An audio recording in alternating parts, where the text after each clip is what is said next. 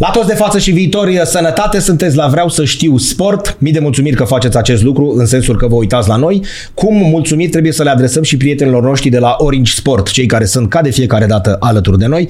Patru canale știți dedicate nu numai fotbal. De asemenea, a început din nou Orange Love, ceea ce înseamnă că puteți să vă uitați nu numai la meciurile din campionatul nostru, ci atunci când vor începe, pentru că noi filmăm puțin în miezul verii și campionatele mari, dar și cupele europene. De asemenea, aveți una bucată site cum spune orinsport.ro și de asemenea de pe platformele de specialitate se, pot, se poate descărca aplicația Orange Sport.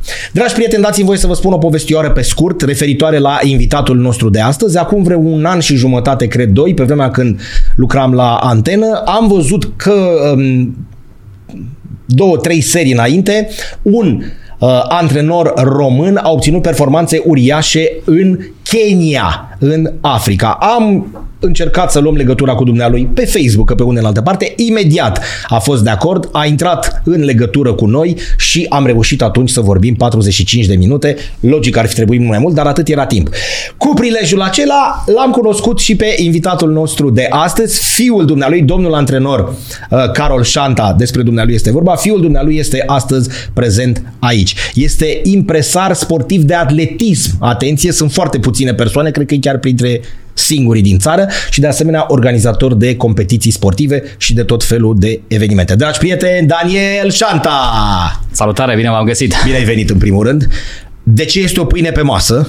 Uh, pentru că am zis că la Vreau să știu sport, Bun. mâncăm sport pe pâine.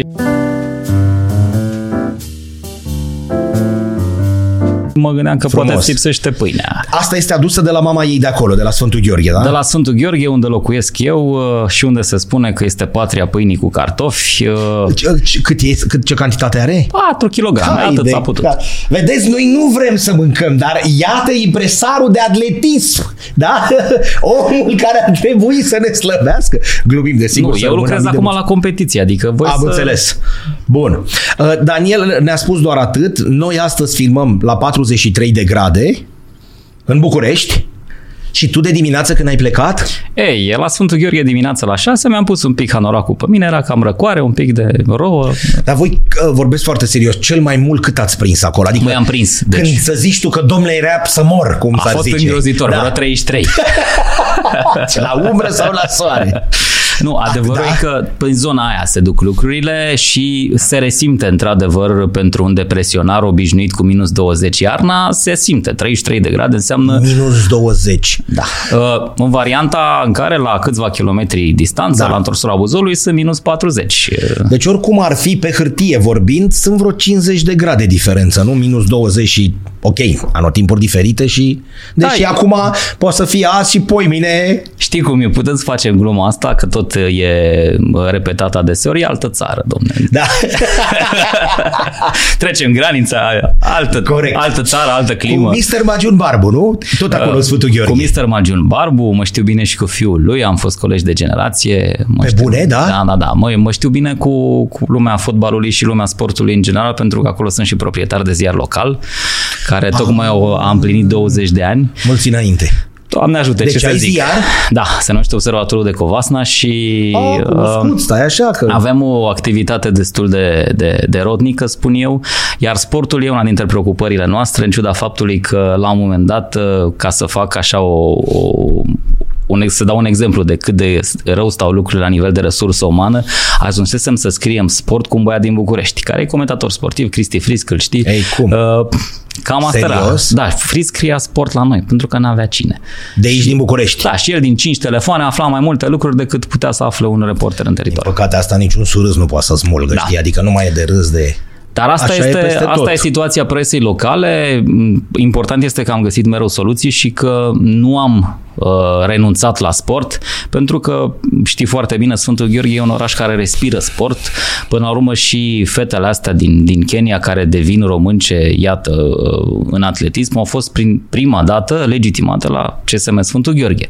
Adică noi ne-am dus cât am putut noi de aproape pentru a găsi soluția. Uh, în același timp, uh, ceea ce se întâmplă acum la nivel sportiv în Sfântul Gheorghe este impresionant. Am fost zilele trecute la meci, 5.000 de oameni la, la, la jocul cu Craiova. Corect. Un meci altfel ușor anost, dar uh, atmosfera frumoasă. Contează că omul vine, știi? Că noi acum am uitat că trebuie să mai mergem pentru distracție și ca să ne limpezim mintea, știi? Trebuie neapărat să bată ai noștri, să că dacă nu, hai să mergem și la știi, da. la spectacol. Indiscutabil. Hai să mergem și la la frumusețea jocului și la socializare și la ieșit afară și mers trei ore, că te duci cu o jumătate de oră înainte, ține meci o oră jumate, mai stai pe acolo, știi, am uitat tom complet asta. Eu sunt prea destentat. Nu, ai noștri. sunt prea destentat să devin filozof așa, dar o să-ți spun că eu cred că am uitat să ne bucurăm. Și mai ales de sport, am uitat să ne bucurăm în goana asta, asta cotidiană. Uh, E foarte important să înțelegem că în sport există și lucruri mai importante decât să câștigi. Corect. Hai să o luăm cu începutul. Tu când te-ai născut, ce ai văzut în casă? Mai nu știu ce să spun că am văzut în casă, dar am ieșit repede din casă, pentru că de pe la 3-4 anișori m-a caratat pe toate pistele de alergare și am văzut uh, tot ce însemna atletism românesc uh, de nivel înalt de prin anii 80, că sunt născut în 82. Corect. Uh, Contează asta. Am petrecut foarte multe veri uh, la Piatra Arsă sau în Poiana Brașov Uh, și ce să spun, am copilit așa printre oameni precum uh, uh, Gabriela Sabo, Ela Covaci, uh, Violeta Beclea, plus toată gașca de alergători uh, antrenați de tatăl meu care erau, erau băieți. Tata s-a specializat în băieți în perioada respectivă și are în continuare, cred de departe, cel mai bogat palmares pe care îl are cineva în România la nivel de atletism masculin, inclusiv singurul uh, finalist de campionat mondial într-o probă de alergare alergare, Florin Ionescu, care a terminat pe locul 5 la 3000 de metri obstacole într-o finală pe care mi-aduc aminte și acum, în care era singurul sportiv alb. Uh, și care a reușit Ma. Uh, în uh, serii, semifinale și finale să facă pe rând trei recorduri naționale în semifinale, făcând uh, și o, o tactică absolut uh, șocantă atunci, în care toată lumea, inclusiv mi-aduc aminte cu, cu, cu detalii, Andy Vilara pe postul național de televiziune, aproape că făcea mișto de tactica lui Ionescu și de taică și spunea, domne, ăștia sunt nebuni, nu se poate, a plecat mult prea repede, mult prea în față. Uh, Ionescu a făcut o cursă solitară și n-a mai putut să-l prindă marele campion mondial și la momentul respectiv recordul mondial Moses Chiptanui. Și el are o, o poză care a rămas toată viața în care el este în față și la fotofinish și Moses Chiptanui este Mama, uimit Moses în spatele lui pentru că nu reușise să-l prindă. A fugit, uh, cred că 8-15 atunci, ceea ce, uh, cum să spun eu, pentru momentul ăla era ceva colosal. Ceva colosal. Cum erau atunci vremurile? Uh, Pentru că trebuie să facem o distinție clară între înainte de 1990 și după 1990. Nu știu, vorbim de condiții, vorbim de pregătire, de mentalitatea celui care venea să alerge. Vorbim de vremuri după 90, dar vorbim despre oameni care s-au născut înainte de 90 și au plecat în sport cu mentalitatea și cu condițiile de dinainte de 90. Cred că e foarte important să ținem cont de asta. Exista o sete de performanță și o, o, o dorință nespusă de a ieși din sărăcie și din anonimat care poate că acum ne lipsește și asta explică poate lipsa rezultatelor, dar pot să-ți spun un singur lucru că în afară de nivelul incredibil de competiție, adică în momentul de față, ceea ce se întâmplă în România este așa. Fetele astea pe care le-am adus noi din China poate să ia medalii la băieți la campionatele naționale de România, fără probleme. Uh, care în, iar nu-i de râs. Iar nu-i de râs.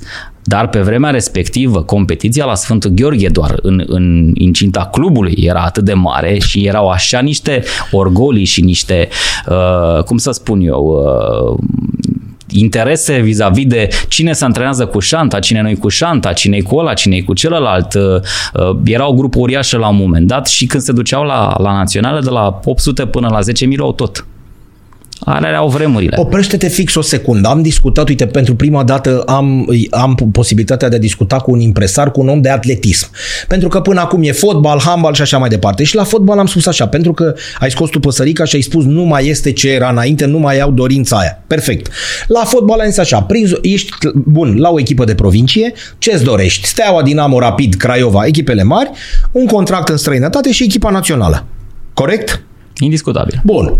În atletism. Bun. Și unde s-a pierdut treaba asta la fotbalist și atlet, atletul ce și-a dorit și unde s-a pierdut treaba asta? Adică, Daniel, ce s-au schimbat în 30 de ani? Nu vrei să ajungi într-o competiție, nu știu, habar n-am, poate spun prostii, în Diamond League sau nu știu, la o competiție de anvergură, unde vrei tu să ajungi? Deci ești bun pe plan local, în Sfântul Gheorghe. Așa, ești Te bun. antrenează Carol Șanta. Ok. Câștigi naționalele. Da. Bun sau câștigai, hai să mergem da. mai. Și apoi voiai recunoașterea fără cuvinte mari, nu? Recunoașterea internațională sau erai șmecher în România, gata. Luai 5 ani de zile la rând. Știi, mai era Ce o chestie. se întâmpla? În primul rând, nu puteai să fii șmecher în România foarte, foarte mult timp pentru că imediat venea cineva din spate. Ha, ce bună e asta. Erai șmecher un an, doi. Erai șmecher azi, nu mai erai mâine. Știi, fac o paranteză, dar mi-aduc aminte foarte bine când francezul Pierre Ambroise Boz a câștigat 800-le mondial sau olimpic, nu mai aduc aminte, și toată lumea l-a întrebat la conferința de presă cum se simte să fii cel mai bun de pe planetă. Și omul s-a uitat la ei și zis, voi glumiți. Și eu n-am fost sunt cel mai bun de pe planetă. Eu am fost cel mai bun de pe planetă 1 minut și 43 de secunde. Azi, da. Foarte tare asta. Atât. Atât. Deci, într-un context de genul ăsta, uh, nu prea puteai să stai liniștit. Eu mi-aduc aminte, era o rivalitate fantastică la un moment dat între Ovidiu Olteanu și Vasile Alexandru. Amândoi erau la același club, amândoi antrenați de Șanta. N-ai idee câte discuții au fost, că ce face în particular Șanta cu Olteanu și nu face cu Vasile și după aia invers, pentru că, da, la un moment dat, uh, Vasile Alexandru a avut o cursă pe stadionul Dinamo în București, de care eu mi-aduc aminte, la care a fugit singur 3.34 pe 1500 record național și el fiind un copil uh, la vremea respectivă și așa cu foarte mulți gărgăuni, în loc să tragă tare, ultima sută de metri a alergat-o așa cu mâinile pe sus. Uh, probabil că uh, ar fi fugit 3.32, care și la ora asta e un rezultat care te duce, zic eu, într-o finală de campionat mondial dacă ești inteligent. E, uh, imaginează-ți că uh, la momentul respectiv Vasile Alexandru venea cumva din spate, dar mai avea în același club, la aceeași secție, vreo trei care dacă nu era atent îl băteau. Ceea ce Doamne, nu se mai cum întâmplă sună astăzi. asta? Uite, Cum e- sună asta? eu, îl- eu îl impresariez pe, pe Nicolae Soare, care uh, de bine de rău eu zic că este cel mai bun alergător pe distanțe uh, medii și lungi din România din ultimii mulți ani. În afară de o ușoară rivalitate cu Alex Corneschi care s-a întâmplat doar în momentul în care Soare s-a dus către maraton, în rest, ani de zile, dar foarte mulți ani de zile, nu l-a bătut nimeni pe Soare în România. Și țin minte că l-am dus pe, pe Alex, care mi este foarte drag. Țin foarte mult la el pentru că un băiat deosebit. L-am dus la semi-maratonul de la Istanbul și fiind un context imediat după pandemie, era prima cursă în care toată lumea avea voie să alerge undeva pe planetă, domnul era o înșiruire de mari campioni și recordmeni acolo, de nu e adevărat. Și Alex era disperat să facă poze cu ei. Și am zis, Alex, nu e bine.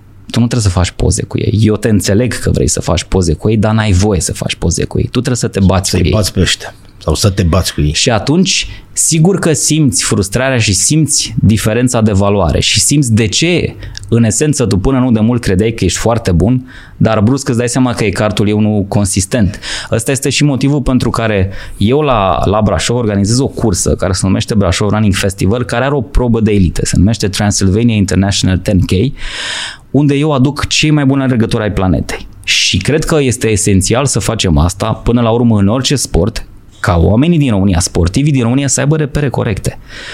Pentru că te îmbeți cu apă rece la un moment dat și spui, domne, dar nu mă bate nimeni, eu uite, mă antrenez așa un pic, fa, fa, fa, fac, niște, fac niște lucruri, după care gata, mă duc și îi sparg pe aia. Și vezi, știți, ție ți se pare cât fuge la mai repede decât mine pe 10 km? Un minut, aia nu-i mare lucru un minut. Domne, când e în cursă, știi cum se simte minutul ăla? Mult rău, da. e mult rău. Și îți dai seama că de fapt tu n-ai o zi bună, el are o zi bună și minutul ăla devin două minute și uh, el trage la record mondial și îți devin două minute jumate și uite așa îți dai seama că ești departe și înțelegi că de fapt sportul ăsta e, e foarte diferit astăzi. Uh, Mă întorc tot la soare. Am reușit să-l conving uh, după foarte multe eforturi și după foarte mulți ani să se ducă într-un cantonament în Kenya.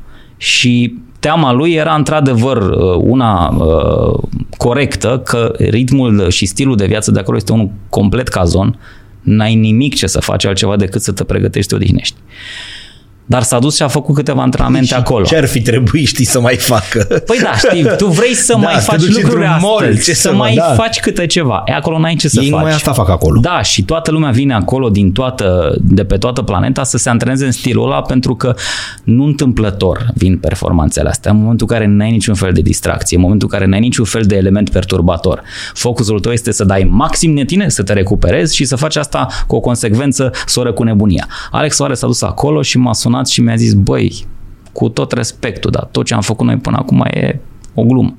Eu ce am văzut aici este uh, înfiorător. Ce e am o fabrică de campioni acolo. Da, și zice, am făcut primele antrenamente. Într-adevăr, n-am făcut eu acomodarea uh, la altitudine cum trebuie, dar am făcut primele antrenamente cu Joan Celimo și uh, era să fac bătături.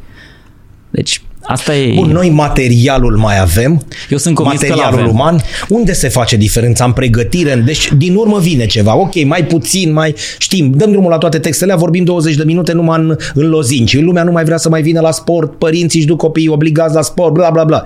Dar mai vin. Mai vin. Bun. Materialul există. Genetic sau cum se spune. Indiscutabil. Bun. Uh, cred că nu există aceeași foame pentru că și nu există aceeași foame pentru sport și acum vreau să fac o, o explicație pentru că am pățit o treabă. Am zis într-un interviu la un moment dat că pe vremea uh, lui Ceaușescu se alerga de sărăcie și cineva m-a taxat foarte tare considerându-se jignit. Uh, sigur că e o metaforă. Vorbim de faptul că la momentul respectiv sportul era una dintre puținele alternative de a ieși, de a-ți depăși condiția. Daniel, iartă-mă, scuză-mă o secundă, până la a ieși era vorba de mâncare. Am avut invitați exact. care au spus primeam o masă. Dacă mă antrenam de două ori, primeam două mese. Deci acolo e la propriu se alerga de foame. Exact. Okay, era boxer.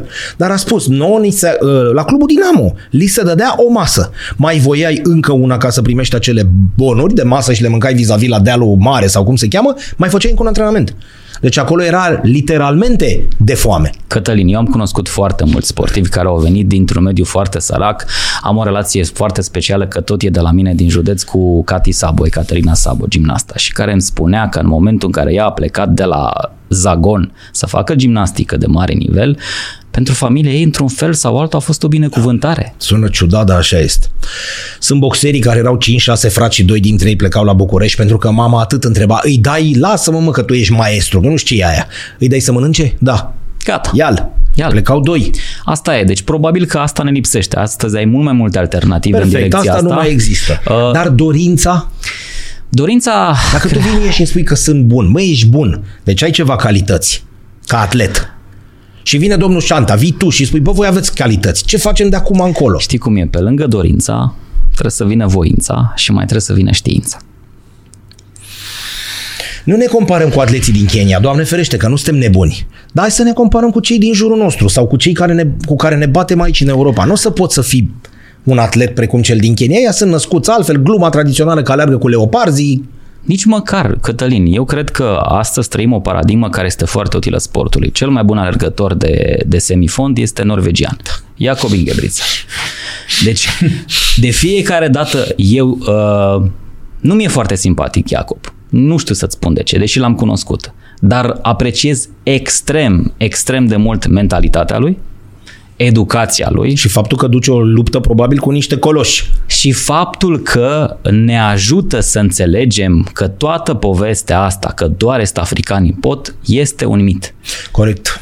Și atunci, Corect. Uh, eu uh, știi cum, am învățat să-mi caut reperele întotdeauna altundeva unde mi erau foarte la îndemână. Și am citit destul de mult, m-am uitat la filme și n-am cum să nu fiu marcat. Am văzut un film care se numește Without Limits despre viața lui Steve Prefontaine primul alergător american care se spune că a alergat în Nike, uh, primul uh, alergător american care uh, a transformat atletismul într-un trend, într-o nebunie în, în Statele Unite și n-ai cum să nu-ți dai seama analizând atitudinea pe care avea, o avea Steve Prefontaine, că în general și în sportul ăsta, ca în mai toate sporturile, diferența o face mentalitatea.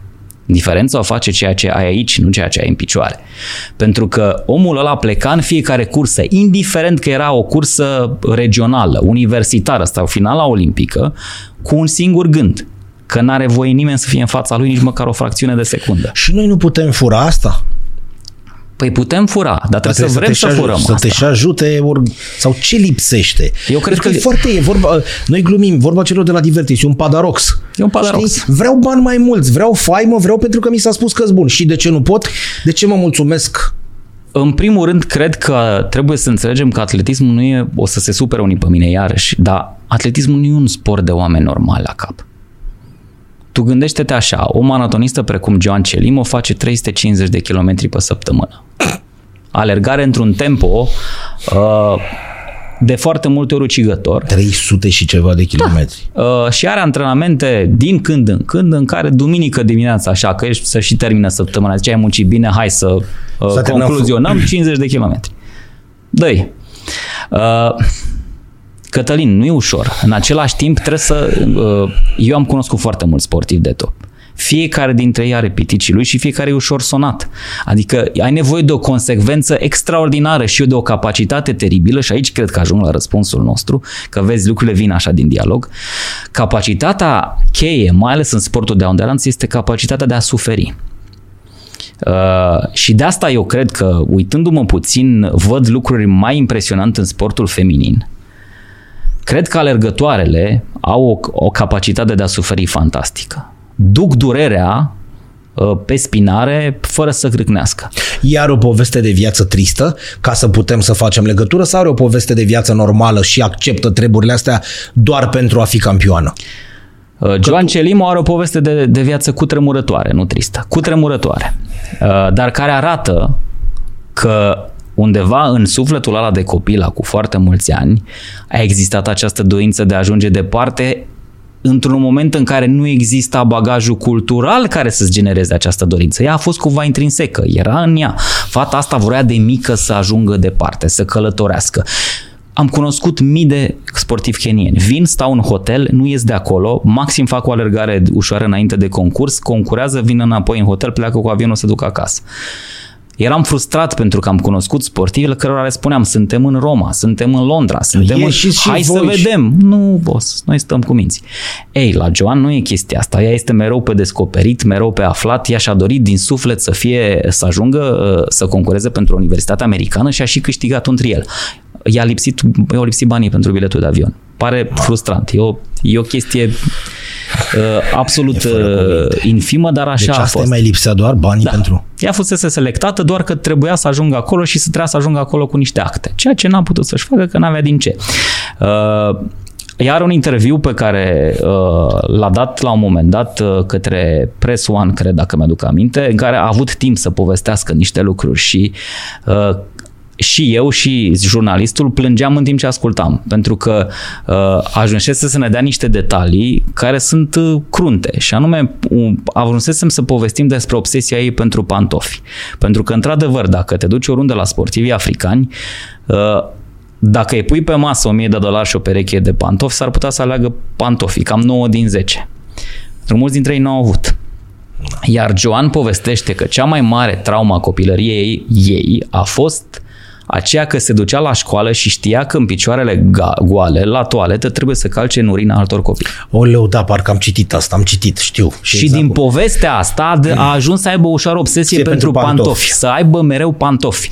Uh, noi cum să contracarăm la nivel de voință și de motivație un neajuns ca ăsta? Pentru că trăim într-o societate în care nevoile noastre, uh, cel puțin cele de bază, uh, sunt satisfăcute. Uh, citeam de curând cartea despre Ianis Antetokounmpo, marele basketbalist, da. și citeam acolo cum se vorbea foarte mult în mentalitatea întregii familii a lui Ianis despre diferența între ce ne dorim și ce avem nevoie. Noi tot ce avem nevoie e cumva acoperit. Eu nu zic că nu sunt oameni foarte săraci în continuare în România și mai ales în zona rurală, dar marea majoritate a oamenilor au ajuns să aibă o decență a vieții pe care noi nu o conștientizăm. Și asta ne taie din dorința de a face performanță? Eu cred că da. Cred că ne adică taie din dorința. să te întreb, dar fără să vrem să jignim, în Kenya așa sunt toți?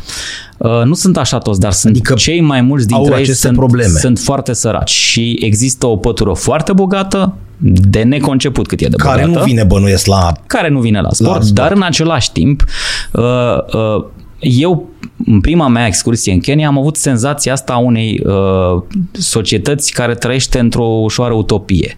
Adică și dacă erai poștaș, și dacă erai polițist, și dacă erai uh, magazioner sau erai gunoier, dimineața înainte de servici te duceai și alergai o oră, o oră jumate, că tu oricum visai că poate te vede cineva, poate Pe te ia un antrenor. Da, deci uh, îți spun, în ITEN, care este numit Home of Champions, pentru că întâmplător sunt foarte mulți uh, întâmplător sau nu, sunt foarte mulți sportivi kenieni născuți acolo și crescuți acolo care au reușit să ia foarte multe medalii dimineața circul pe un singur sens cu mașina, pentru, pentru că, că și pe stânga și pe dreapta se alergă, uh, sunt sute și mii de oameni care alergă.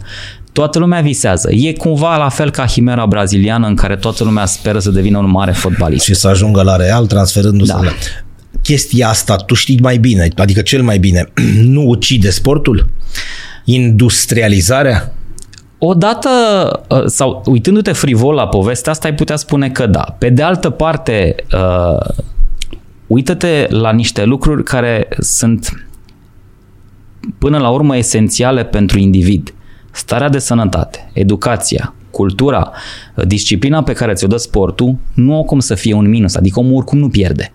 Chit că iese sau nu campion mondial sau, sau nu olimpic. Eu sau... cunosc foarte mulți oameni care au făcut sport de performanță, nu neapărat la un nivel colosal, dar sportul ăla i-a, i-a ajutat în business, i-a ajutat în orice carieră au făcut, pentru că i-a dat uh, niște repere, uh, omul a căpătat o, o disciplină cotidiană, o disciplină a rutinei, o disciplină a consecvenței. E, e normal să fie așa.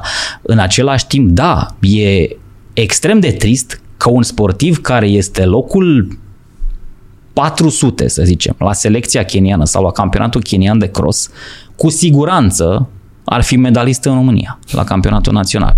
Și atunci te întreb eu, pentru că am avut foarte multe debate-uri legate de etica schimbului de cetățenie, de cât de corect este ca o fată născută în Kenya să vină și să concureze în România și așa mai departe.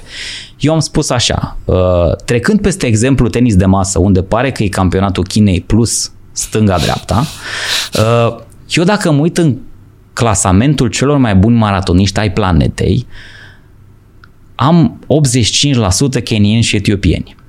Dacă îi dau pe ăștia la o parte pentru că plec, nu e așa de la principiu că la un campionat mondial au voie din Kenya 3, maxim 4 sportivi, din Etiopia 3, maxim 4, da?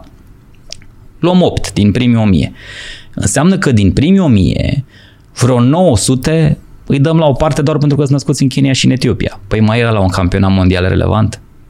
Cătălin, dacă doar 100 din primii 1000 au voie din să concureze, parte. cât mai e, că totuși un sport individual. Și atunci este lesne de înțeles că mulți dintre sportivii de acolo au încercat să-și găsească șansa în altă parte. Bașca uh, poate că au, au ieșit dintr-un sistem care avea și el metehnele lui și cu siguranță în Kenya e foarte multă corupție în sport. Uh, Pașca au avut șansa poate să se pregătească în niște condiții mai bune, într-un sistem care le oferă niște oportunități pe care acasă nu le au și brusc și subit se întâmplă niște lucruri. Eu, dacă e să mă întrebi uh, așa, la nivel global, care mi se pare cel mai impresionant atlet uh, din lume, o să-ți spun nu Eliud Kipchoge, deși toată lumea spune asta, ci o să spun Bernard Lagat. Pentru că omul ăla, peste 20 de ani, e drept, kenian plecat în Statele Unite. Dar peste 20 de ani a fost mereu, dar mereu la un nivel incredibil. El la 43 de ani, care nu știu dacă sunt real, că s-ar să fie 46. Înțelegi? Da, da, da, da, da. Aici nu Omul aleargă la un nivel colosal și uh, îți dai seama că pe fundamentul ăla pe care el îl avea bun s-a pus un pic din tot ce înseamnă sistemul uh, american din jurul uh, atletismului și a sportului de performanță, plus un pic de educație și a ieșit ceva colosal. Pentru că uh, sunt foarte mulți sportivi în atletism cu performanțe de astea uriașe, dar efemere. A venit, a dat lovitura odată, mamă, wow, super tare, după care n-ai mai auzit de el. el. Ei, când trec niște generații și tu tot îl vezi pe băiatul ăla că vine la fiecare campionat mondial și vine și vine și vine și vine, bă, nu te-ai plictisit? Sunt genul de sportivi care habar n-au, cred, câți bani au în cont, habar n-au să-și numere toate medaliile, dar ei asta știu să facă și asta le place să facă. Știi? E... Îi ajută organismul și își văd de Da, treabă. da. Dar aici, apropo de partea asta etică, exact cum spui și tu și ar fi spus și bătrânii din Cismigiu, dacă nu venea la noi, se ducea în Franța, dacă nu venea la noi, se ducea în state, dacă nu venea la noi, se ducea în Spania.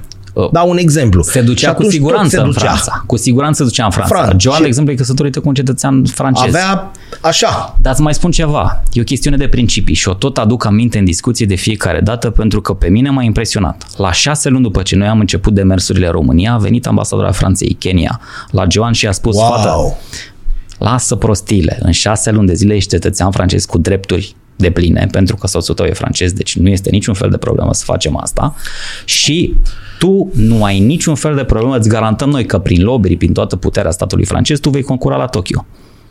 Ceea ce pentru România în momentul de față nici măcar nu se punea problema.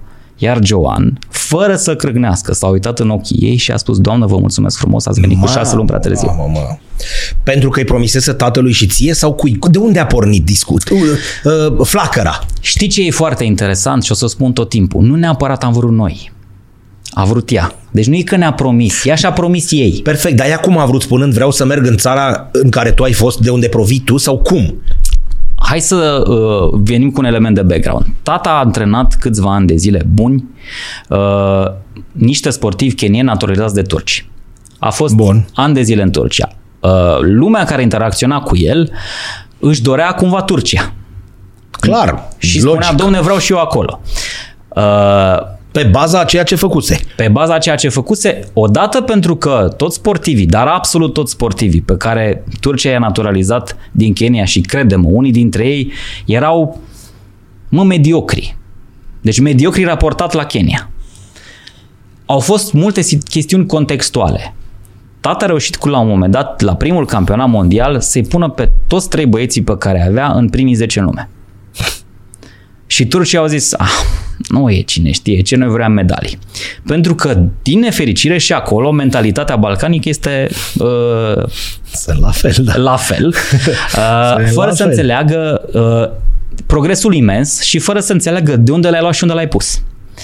Uh, în același timp însă, toți sportivii care erau în Kenya spuneau, bă, nu se poate, cum a ajuns la mă în finala de campionat mondial? Că eu pe ăla l-am văzut de 100 de ori, îl știu de 10 ani, N-avea cum să ajungă. Oprișan ăsta, domne, n-alerga, domne. N-avea Era, cum să el ajungă. era la radio, la n-avea el Da. da. treabă, cum să... E, n-avea cum să ajungă. Și atunci, sigur că toată lumea a asociat asta cu tot ce însemna pregătirea complet diferită, într-adevăr, pe care o făceau cu tatăl meu. Mai mult atât, de atât însă, că e, o, e un alt aspect interesat. În jurul lui tatălui meu, acolo s-a creat o ușoară legendă, cum că este foarte inaccesibil, că e foarte greu să ajungi acolo, foarte... No, Joana a povestit că ea și-a făcut 2 ani de zile curaj să-l abordeze. Și la un moment dat, prima lor discuție a fost la intrarea și ieșirea dintr-un magazin în care l-a Foarte văzut și a fost o chestie de instant și a zis, băi, eu îi zic. Acu, gata, Acum, gata. gata. Și e, a ridicat două dege- dege- degețele și a zis, putem cândva să bem o cafea, că eu aș vrea să-ți povestesc ceva cu dumneavoastră. Și tatăl meu, în stilul lui, pentru că cei care îl cunosc știu că e un tip foarte deschis, i-a zis, da, hai să bem o cafea. Și a zis, cum acum? Că eu știam despre dumneavoastră că Exact. mâncați crud. Exact. Și zice, da, acum, hai, dacă ai timp, eu am timp, hai să povestim. Uh, sigur că instanța a creat o chestiune de maybe it's meant to be în capul ei. În același timp, uh, toate discuțiile uh, au dus către o zonă unde și tata avea o mare dorință și un neajuns. El are titlu mondial, are record mondial, nu are o medalie olimpică. A trăit, recunosc, mari frustrări în România pentru că a avut foarte mulți sportivi calificați la Jocuri Olimpice, la un moment dat chiar trei și n-a fost niciodată dus la Jocuri Olimpice. Deci el a participat prima dată la o ediție de Jocuri Serios? Olimpice ca antrenor al Turciei. Păi, uh, cum să spun, sunt foarte multe lucruri Nu e de râs, nu e înrădăcinate de în, râs. uh, în, în povestea asta care, care ne fac să înțelegem niște lucruri. Și cum, sportivul se ducea singur sau cu alți antrenori? Se ducea cu alți antrenori, păi să făceau liste. Trebuie să meargă ăla, trebuie să meargă ăla, trebuie să meargă ăla. Ei, și dacă mai rămân niște locuri. Îl Plus luăm că și era pe- pe sistem. Nu are mă la șanse, dar ce să... Uh, Trecem peste asta. Uh, Eu cred că l-a ajutat foarte mult asta, pentru că l-a făcut ca, indiferent de vârstă, să-și dorească foarte mult și el la niște 50 și ceva de ani, fără să cunoască limba engleză, și-a avut curajul să plece în Kenya. El știa franceză și știa germană. Și i-am zis, păi Acolo acolo, nu prea te ajută. Nu prea. Și zis că, e, las că vedem noi. Acum, recunosc și nu ascundem faptul că în primele trei luni de zile, cam tot a treia zi mă suna și spune, auzi, cumpără un bilet de avion și ai că vin acasă, că s-a terminat, eu nu pot să stau aici. Ei, dar în timp, înțelegând ce se întâmplă acolo, lucrurile s-au schimbat. Pentru că mi-aduc aminte și acum, erau duminică și am primit un telefon, ne chinuiam să vorbim pe WhatsApp și pe Messenger că uh, numai alea au funcționau și, și alea cu probleme și m-a sunat și mi-a zis, știi ce, mi-am dat seama de ce m-ai trimis aici, că fac o paranteză, el a fost primul meu contract ca și impresar. Eu l-am trimis acolo și cred că am făcut bine. Bună asta. Și Ți-ai m- făcut mâna pe dumnealui, știi? Da, și m-a sunat și mi-a zis, zice, uite, stau acum, facem uh, un antrenament aici pe stadionul ăsta, Camarini, zice, e un praf de l-am peste tot, prin urechi, prin nas, printre dinți și așa mai departe, dar am numărat cred că sunt peste 30 de medaliați la campionatele mondiale și la Jocuri Olimpice în același timp pe acest stadion. Înțeleg de ce sunt Oriunde aici. te uitai era da, un... Înțeleg de ce sunt aici. Și de atunci i-a fost foarte greu să plece. În același timp, dorința lui a fost mereu să obțină medalii pentru România. E ciudat să te duci și să te bucuri că nu prea poți să o faci așa super natural și autentic când sportivii tăi, că asta e iarăși o poveste interesantă, e un campionat european la Amsterdam. Uh, Turcia a fost locul 4 pe națiuni, în contextul în care 6 dintre cele 8 medalii au fost făcute de sportivii tatălui meu. Uh, și era o frenezie de asta totală și în afară de faptul că noi tot vreau să le spunem turcilor că asta nu se va mai repeta niciodată dacă nu faceți ceva, pentru că și acolo au fost multe probleme, dar în același timp trăiai o frustrare când te uitai în urmă și vedeai că România avea un finalist. Un finalist. Iar ăștia aveau șapte, opt medalii uh, într-un context în care și revenim la zona etică, ei au înțeles ceea ce noi nu înțelegem, că de fapt pentru statul român dacă Joan Celimo ia medalie la Jocurile Olimpice, va fi cea mai ieftină medalie din istoria sportului românesc. Cea mai ieftină. Pentru că tu ai investit în sportivul ăla 2 ani de zile. Și ai investit cât ai avut nevoie el recurent așa în, în perioada aia de, de, de pregătire.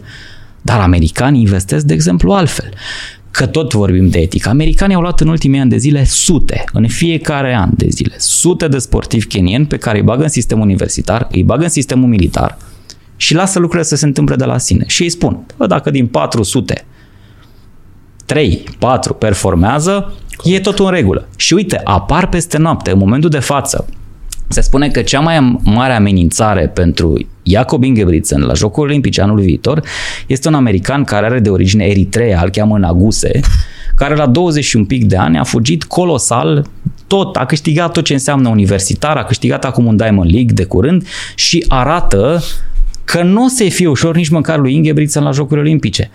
Dar ca să faci asta, trebuie să te bazezi și ajungem din nou la prima ta întrebare. Ce ne lipsește? Păi ne lipsește în primul rând aria de selecție. Tu ca să îți rămână 3, 4, 5 foarte buni, trebuie să ai foarte mulți peste medie. Și din ăia să răsară câțiva. Dar cine să fie ăia, Cătălin? Pentru că, odată, nu mai avem baze sportive cu piste de alergare, doi, nu mai avem antrenori. Îmi pare foarte rău, o să se simtă foarte mulți jigniți, dar eu cred că nu mai avem antrenori în România.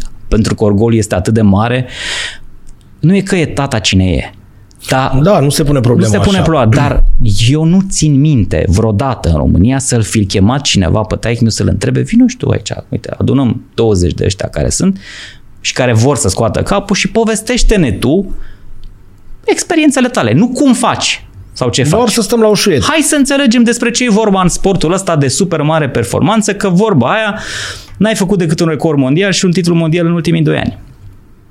Cum l-ai făcut?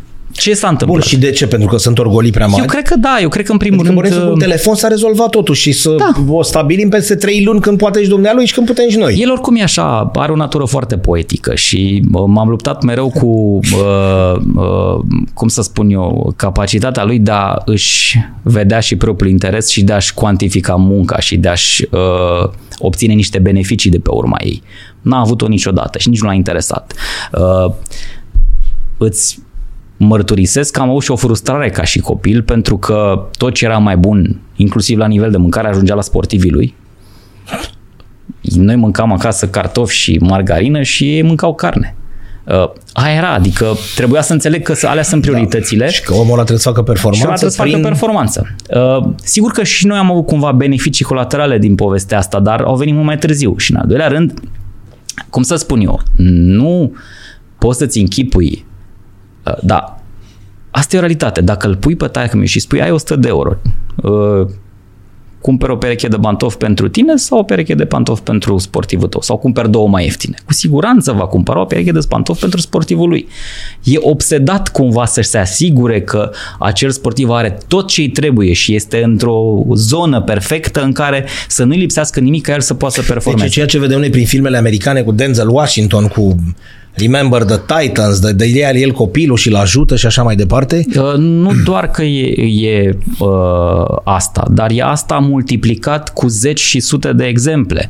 Eu uh, am fost de curând în Chicago, invitat la un summit, am fost doi europeni acolo, într-o societate americană extrem de, de uh, dată peste cap, putem să povestim la un moment dat și despre asta, uh, dar Acolo m-am întâlnit cu e o comunitate de foști atleți mulți dintre ei antrenați de, de tatăl meu, uh, care fiecare și-a găsit un rost pe acolo. O duc binișor, și sigur că fiind acolo m-am întâlnit cu unii dintre ei și am povestit. Uh, fiecare dintre ei are câte o poveste, cel puțin, uh, definitorie pentru viitorul lui sau pentru viața lui, raportată la, la tatăl meu.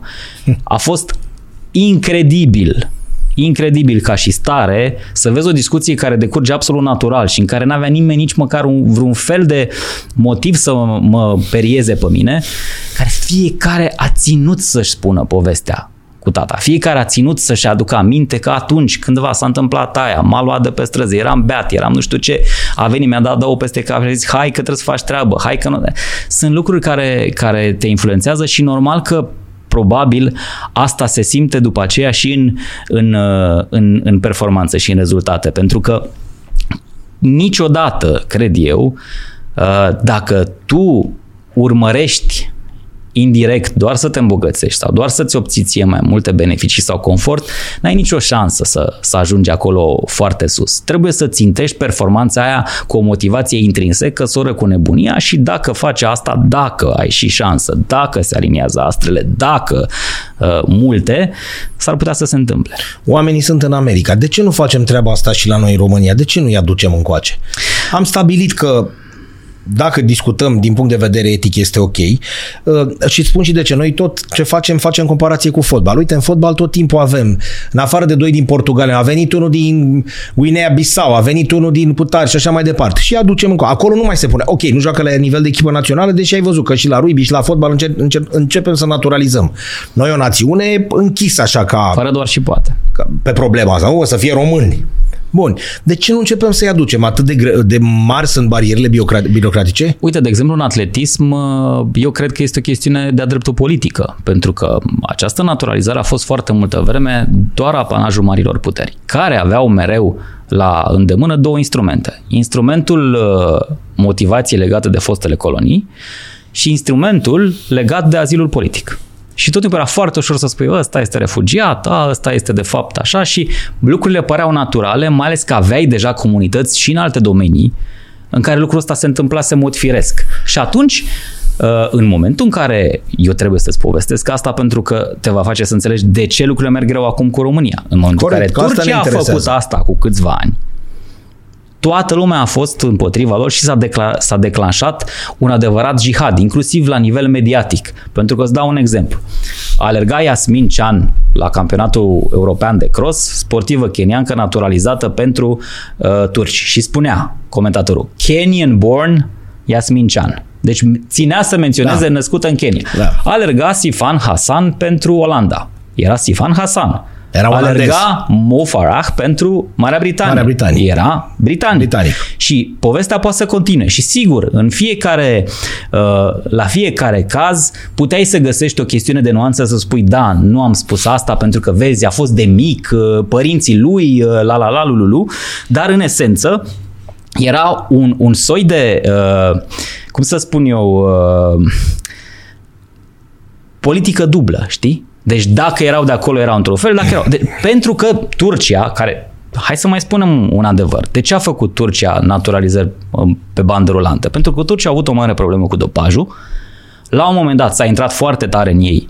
Au fost foarte multe cazuri de doping și Turcia s-a trezit că nu mai are sportivi. Deloc. Într-un sport în care erau obișnuiți cu 4-5 uh, finale olimpice, medalii și așa mai departe, brusc nu mai era nimic. Altfel o federație bogată în Turcia. Și atunci au zis, domnule, hai că facem povestea asta. Lumea a văzut-o cu ochi răi, fără să înțeleagă în fapt că efectul indirect și colateral și efectul care și pe mine m-a încurajat să fac asta în România a fost altul. În Turcia, pe lângă toți ăștia, s-a creat o competiție internă extraordinar de puternică. Toată lumea vrea să-i bată pe kenieni.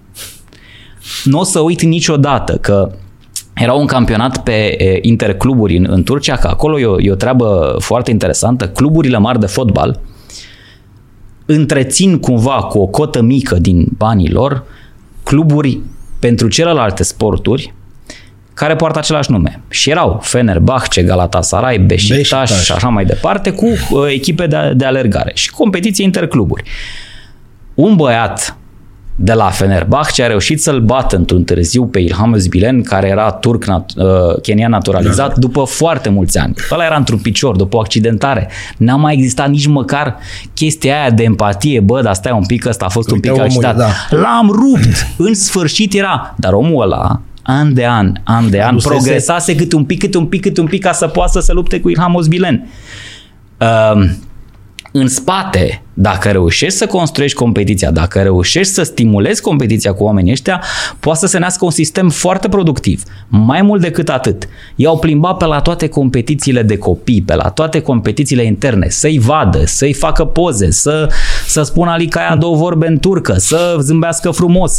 Uh, au dus-o pe Yasmin Cean și au prezentat-o cu soția lui Erdogan la televizor cu lucruri, adică a existat o PR gândire și un PR la maxim în jurul acestui proiect. Ceea ce și noi trebuie să gândim la un moment dat să facem, pentru că altfel nu exploatezi decât foarte puțin produsul ăsta și procesul ăsta.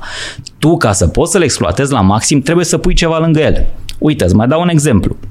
Există probabil șansa ca cu foarte multă muncă și consecvență două fete din România să poată să se claseze în primele fete născute în România, în primele 40 la campionatul mondial de cross. Eu zic că e optimist, ipotetic dar, sau... ipotetic optimist, bun, să zicem, dar, bun. dar cu o doză de realism.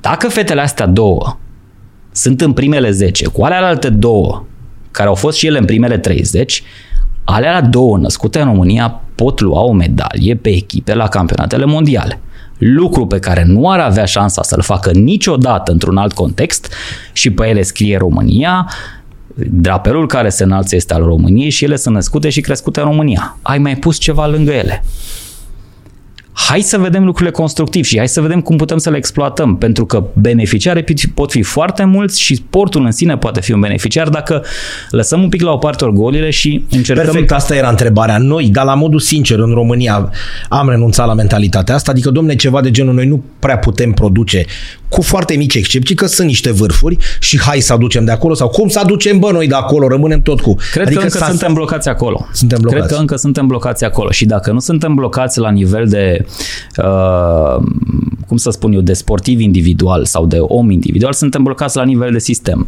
Eu îți spun, am avut tot felul de situații de astea care sunt ușor hilare. Am avut o dificultate la un moment dat să o registrez pe Stella Ruto la campionatul național, că îmi spuneau la federație că nu este regulamentar, că n-am mai fugit niciodată în sală, deci nu are un timp în sală, deci nu putem să înscriem la campionatul național.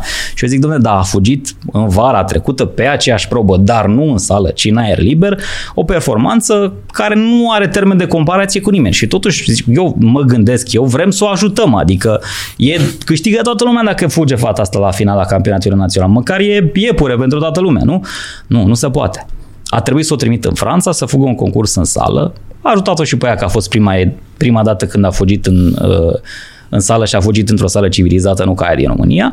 Uh, asta e realitatea. Uh, și a fugit în sală și a venit la campionatul național și a zis, da, uite, am fugit anul ăsta, pot să fug și eu în final la campionatul național. E vorba și de 45 de ani de negură asupra noastră, pentru că aceeași reacție am avut-o și noi jurnaliști în momentul în care am văzut o fată de culoare sportivă a clubului Steaua. Și a zis, băi, undeva, stau puțin, că undeva... Da. Cinstit, asta a fost reacția, hai să nu ne ascundem. Discutăm de când? De acum trei ani de zile, nu când a fost ea. Da, păi... Noi uh, trei ani. Adică... Au fost trei fete care, care au venit la Steaua și care, uh, Cătălin, e foarte important să menționăm asta. Proiectul ăsta a avut sprijinul uh, clubului Steaua în momentul în care acolo comandant era Cârlan. Dumnezeu să-l ierte. Dumnezeu să-l ierte care era un individ, din punctul meu de vedere, cu cu totul altă viziune și uh, cu, cu totul înțelegerea, altă înțelegere a sportului. S-a putut, da? Atunci s-a putut. Ulterior nu s-a mai putut și nu vreau să discut de ce nu s-a mai putut. Am, am întâlnit foarte multă reticență, foarte multă reticență la, la toți factorii ăștia din uh, mixul a ceea ce înseamnă fetele Dar de astea. Ce? Nu pot eu să explic de ce. O să-ți spun doar că mă bucur și uh, șansa a făcut să, uh, să ajungem cu fetele la, la clubul Dinamo și o să creez niște discuții aici, dar n-am cum să nu spun că am văzut o diferență teribilă de abordare în ceea ce înseamnă sportul de performanță. Deci discutăm despre se poate pe vremea regretatului Cristi Cârlan, da. nu se mai poate ulterior. Așa? Și de aici plecăm la Dinamo, unde se poate. Unde se poate și unde... Uh... Nu, ca oamenii să înțeleagă că nu s-a întâmplat ceva, ea le-a luat și le-au acolo eu, pentru că... Eu cred că omul sfințește locul peste tot. Și că uh, pe lângă tot ce înseamnă sistem militar și hai să spunem un plus de rigoare și de rigiditate, eu cred că regulile și legile pe care funcționează cluburile sunt aceleași.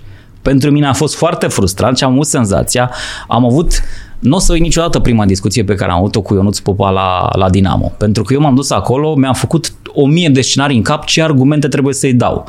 Și discuția a durat 30 de secunde. Haide mă, Adele. Sau cum Eu i-am zis. zis omului ce vreau, el a zis, bine, ok, hai facem contractele. Și nu mai aveai, nu mai te uitat la ce așa și ce mai vorbesc tu. Păi nu, o era, de oră, da, știi? Faceți mișto de mine, mă filmează cineva, urmează să iasă după un parapet 3 și să râdă. Da. Păi ești...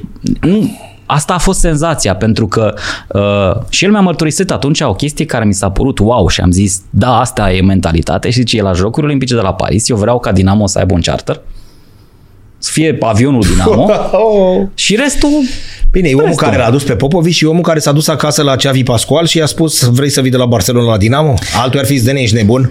Uh, Băi, du-te mă de unde ai venit. Eu am avut, cred că, trei discuții cu tot. Cu totul cu Ionuț Popa. Deci n-am de ce să fac eu acum... Gândește-te pentru noi, da? Nu pentru ziar. Gândește pentru omul de rând.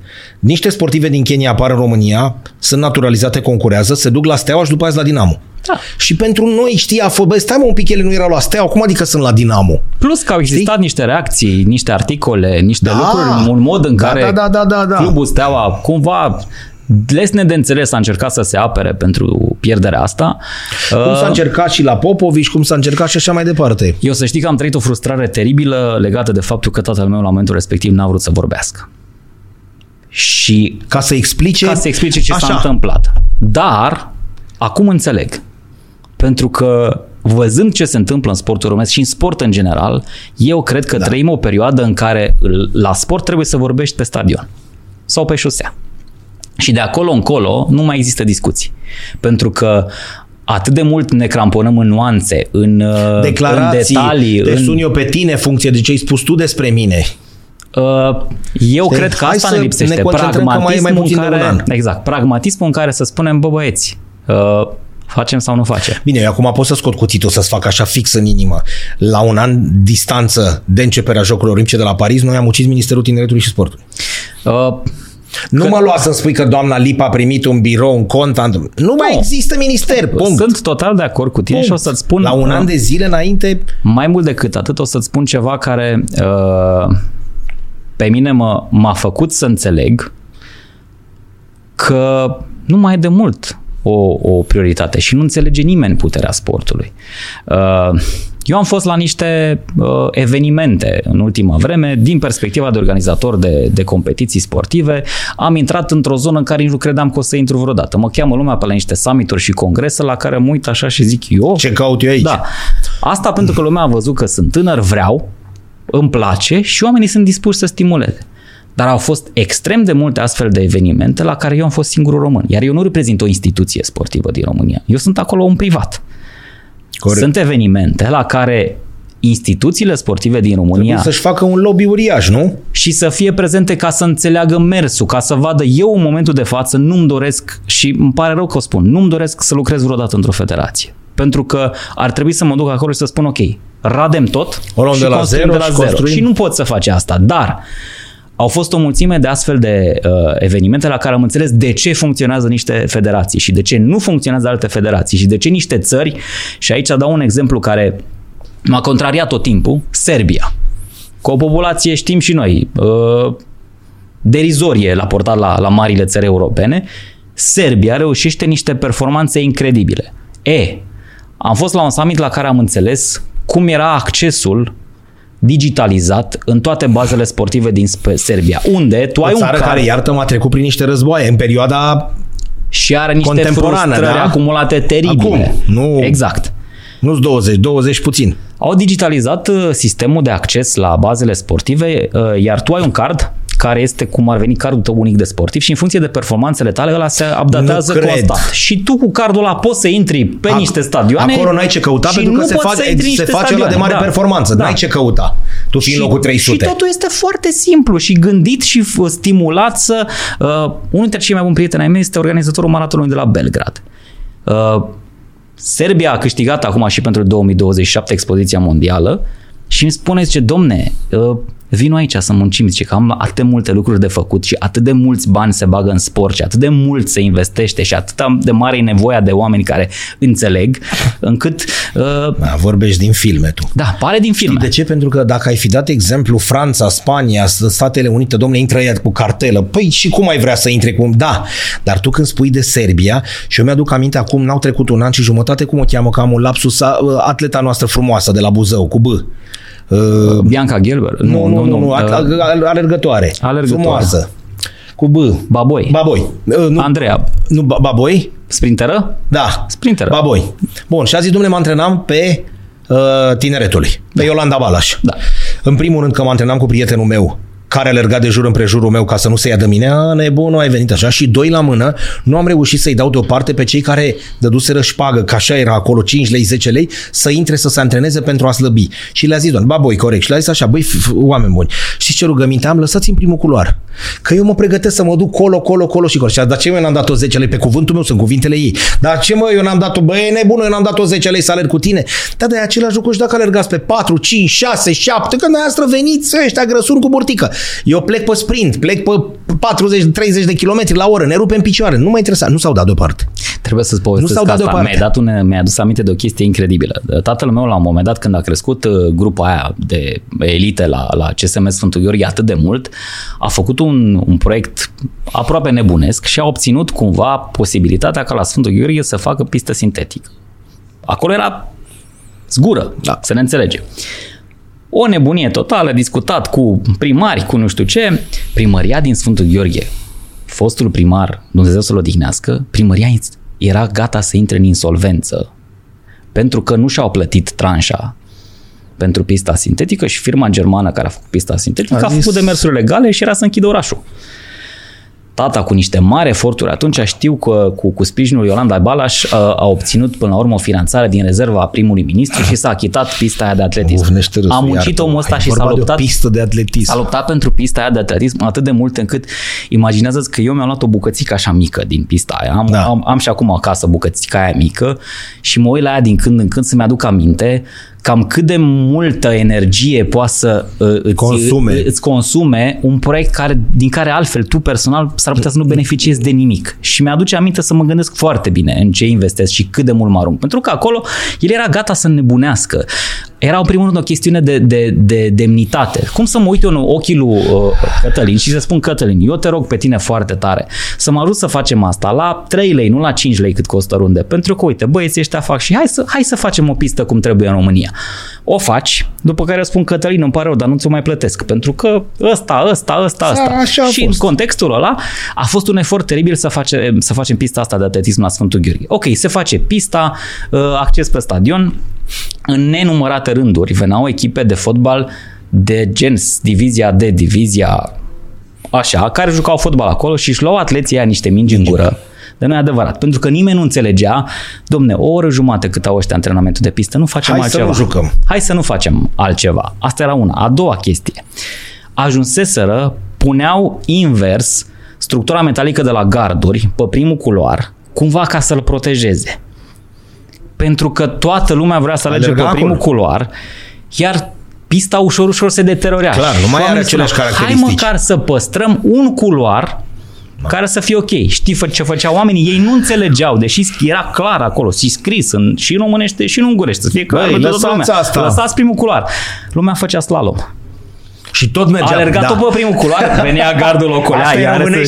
zicea. Asta recunosc e- românul, dar zic, deci- stai mă, bă, ce-i deci- pus tu nebunule astea invers să nu alerg de eu? ce? Nu? De ce, să, de, ce să, le- de ce să respectăm chestia asta? Și atunci, sigur că e greu să înțelegi. Mie Pușa Tomescu mi-a, pus, mi-a povestit pușadiță de 100 de ori ce, ce uh, probleme a avut la Snagov, cum aruncau cupeturi de bere după aia, cum uh, incredibil. Și hai să mai înțelegem o chestiune, că e foarte important. Știi, ne tot întrebăm Domne, de ce Cutărescu sportiv să duce și uh, alege un club din străinătate? Sau de ce celălalt sportiv alege să locuiască în altă țară? Că sportiv care reprezintă România și care Da, se și se pregătesc, în pregătesc alte acolo. părți Corect. sau în alte părți. Corect. Păi eu îți spun așa, la distanță de o săptămână, am fost cu Constantin Adiță, eu eram pe vremuri PR-ul ei uh, internațional și am fost cu ea în toată lumea. Și am fost la Tokyo. La maratonul de la Tokyo era invitat special în 2009, deci era încă campioana olimpică uh, Corect. În, în momentul respectiv. Domnule, a fost ca la Michael Jackson. Veneau oamenii și pupau picioarele, nu exagerez. Se băteau ca să o atingă, să aibă o fracțiune de secundă cu, cu ea. Și ea, după aceea, venea la Snagov Și aruncau. și o fluerau ăia și aruncau cupeturi după aia în timp ce Nebunul alerga. ca le alergi tu Cam 40. ce să înțelegi, știi? Uh, La tine în țară asta, Dar vezi, e un pic inexplicabil, Daniel, pentru că noi am avut cultura asta a, nu neapărat a atletismului, a sportului în general Da. pe vremea lui Ceaușescu. Iarăși e paradox. Da? Vremuri grele, cenușii, tulburi și așa mai departe, dar am avut cultura asta a performanței, făcută cu biciu, cu palme după ce a făcut, nu contează. Da? Ajungând chiar până la Los Angeles unde vorba aia, trecând peste toate bă, chestiile, că n-au venit chinezii, n-au venit, ai fost locul 2 da, da? ca număr de medalii. Deci am avut cultura asta. Sportivul era apreciat atunci. Exact cum ai zis tu, hai să începem cu Nadia, uh, Daniela Silivaș, Cati Sabo și așa. Bă, existau păpușele pe vremea aia, fetele toate. Am avut cultura asta. Da. Adică cred că pe vremea aia nimeni nu ar fi înjurat sau ar fi- ar fi uitat urât. Ok, nici nu se putea pe vremea aia. Dar eu zic că până prin 2000 nu înjurai. Da, Dacă da. vedeai pe cineva că alerga pe marginea șoselei, uite-te acum ce se întâmplă când alergi. Eu cred că e o libertate prost înțeleasă și Adică cred în că... ultimii 20 de ani, 20-25 Da. de ani s-a dus. În 92 huiduiei pe cineva Nu, dar... și uh, veniseră trecuse, știi, bine, ok, știu ce o să spui, că veneai încă cu un bagaj acumulat până în 1989, Da, din asta toate vreau punctele să de vedere. Asta vreau să spun. Și era respectul, adică doamna Lipă s-a dus la Ministrul Tineretului și Sportului, cine era atunci, că nici nu contează, și a zis așa, am fost la șase ediții de Jocuri Olimpice, parcă a fost dumnei.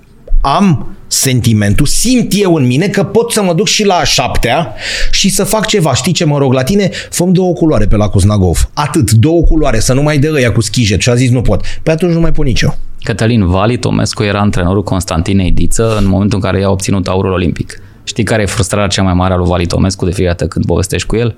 Că el n-a văzut-o pe Constantina terminând ca, uh, maratonul olimpic pe stadion, că n-a avut acces, el n-a avut acreditare. Nu cred asta. El s-a dus la Beijing pe banii lui Și a văzut și a pe mers, stradă. A mers pe stradă cu bicicleta pe lângă ea până unde a avut acces și pe la kilometru 39 Nu, nu, nu, s-a nu. terminat. Nu, nu. El a aflat după mulți alții că Ei, Pușa a fost și eu campion aici am olimpic. mare semn de întrebare la doamna Pușa, care a venit și mi-a povestit, a zis Cătăline, eu chiar am crezut că pot să fac ceva, să fiu președinte de federație și, și pe mine m-a buvnit râsul, zic sincer, zic, doamnă, dar nu trebuia să întrebați. Mi-am vândut casa, a zis, în state, în Canada, unde avea casă, ca să vin încoace că eu am șanse să fiu președinte. Și pe mine m-a buvnit râsul și a zis, doamnă, N-au legătură aici performanțele Nu, n-au. sportive cu ce și a luat 17 voturi. A bătut Florea sau cine a bătut sau nu contează Nu, cine. Nu. actuala conducere. Da, știi? Și a zis, era dezamăgită și am zis, doamnă, dar trebuia să întrebați unul de pe stradă, nu trebuia să întrebați un specialist.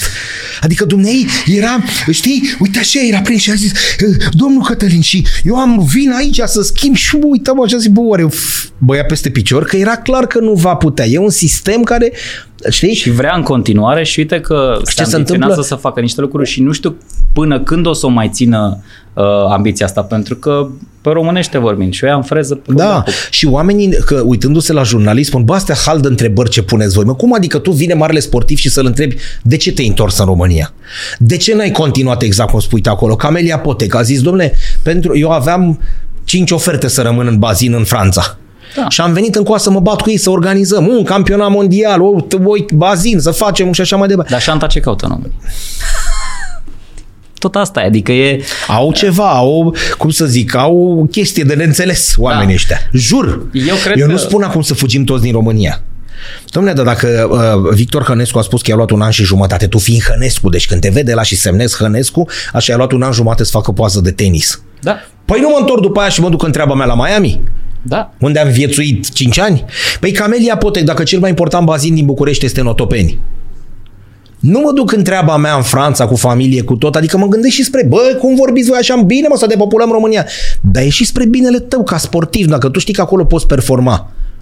Nu? Da. Adică e, este de neînțeles, sunt niște chestiuni care te uiți la ei și el îți spune "Uh, am jucat la uh, uh, Unix Kazan, am jucat la Anadolu Efes, am jucat... Și de ce te-ai întors? Am jucat în Frankfurt, am jucat în Italia, am prins uh, 2 ani de zile basket în Grecia. Fii amabil, de ce te-ai întors? Adică nu că, păi ca să dau înapoi ce mi-a dat sportul frumos, e senzațional asta, știi? Da. Dar te uiți la el așa și vine să întreb, bă, tu sigur nu ești fraier? Adică eu am văzut pe doamna Pușa când a venit, nu mă cunoștea. Da. Și a venit să ce și noi vorbim 45 de minute despre atletism și sport, zic da.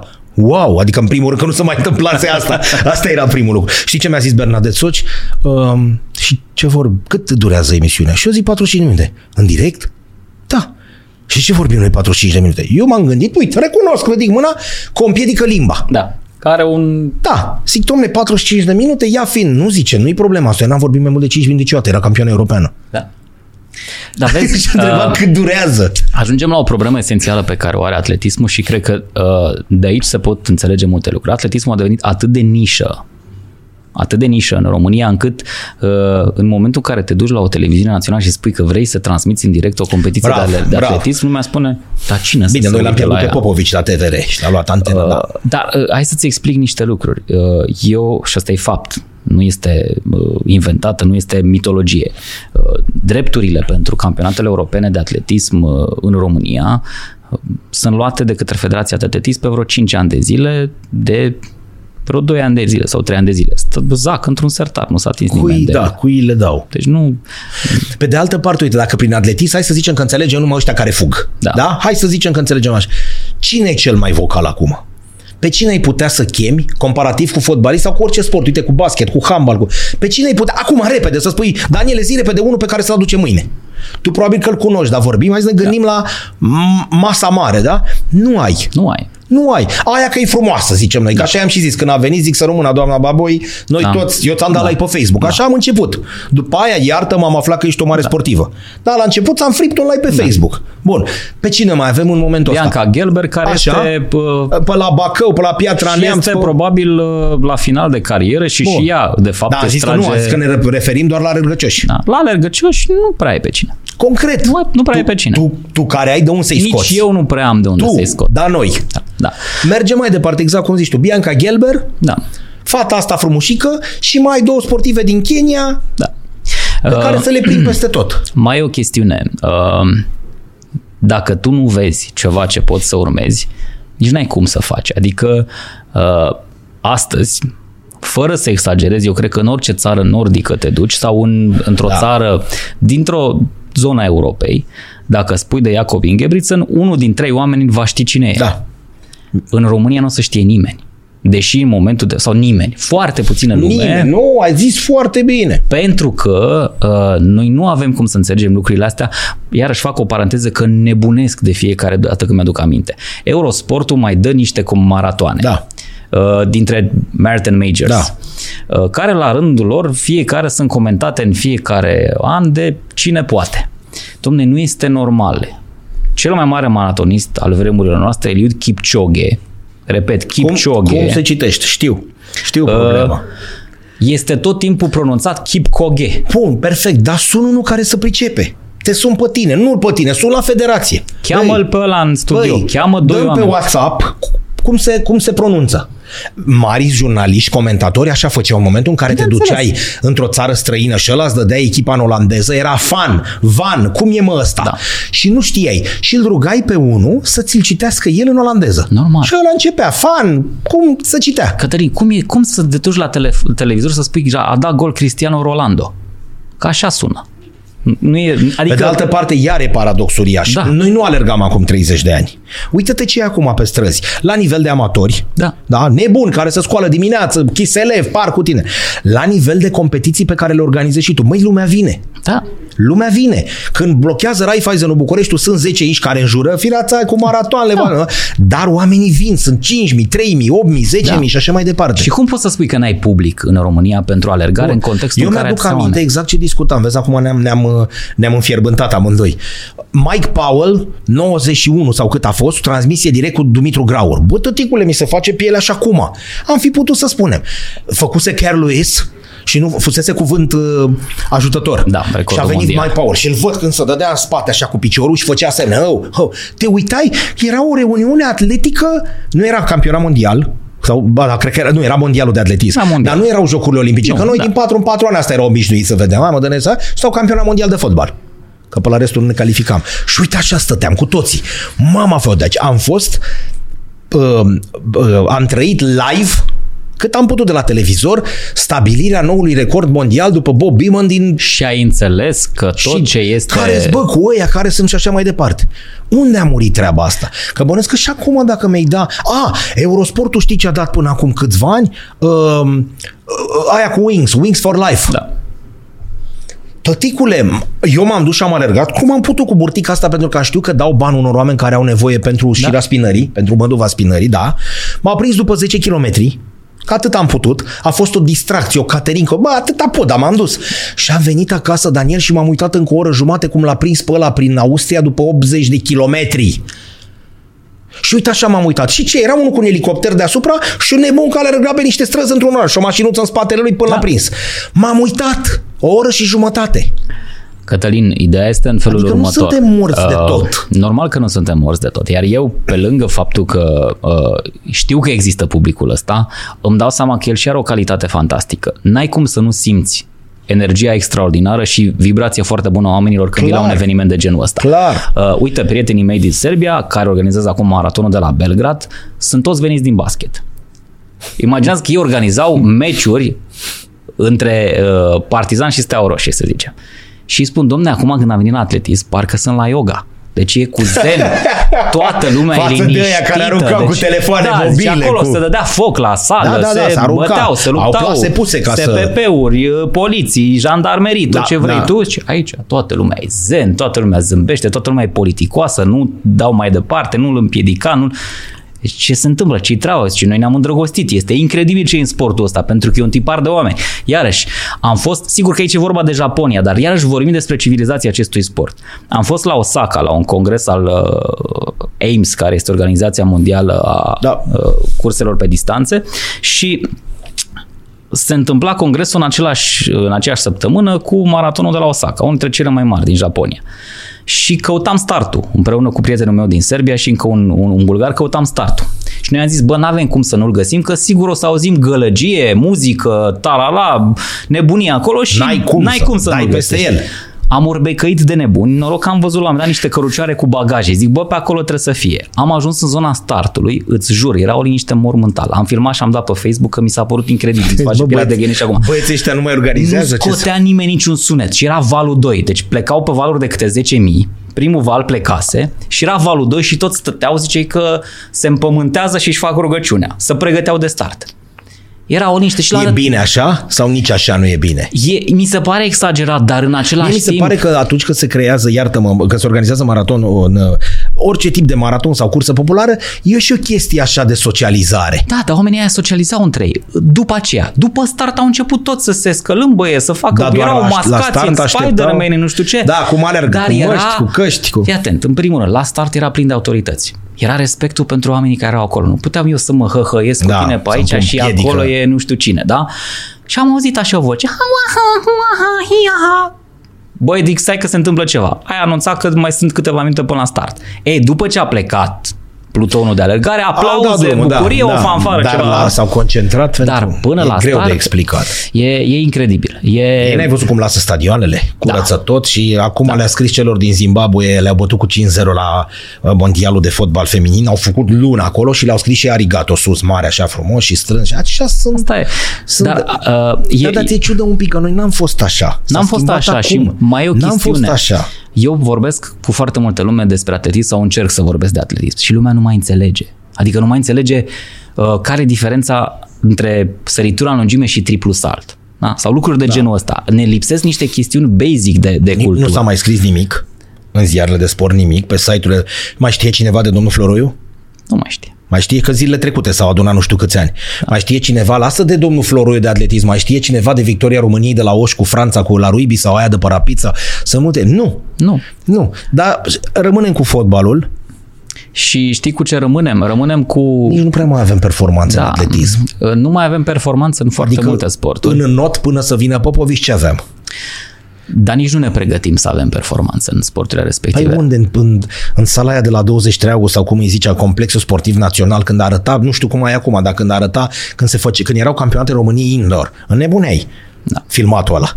Filmatul ăla ziceai că este o sală să mărte Dumnezeu exact cum spui tu, dintr-un sat puțin mai dezvoltat. Acolo venea spuma României, de unde ieșea un campion național la proba respectivă. Da.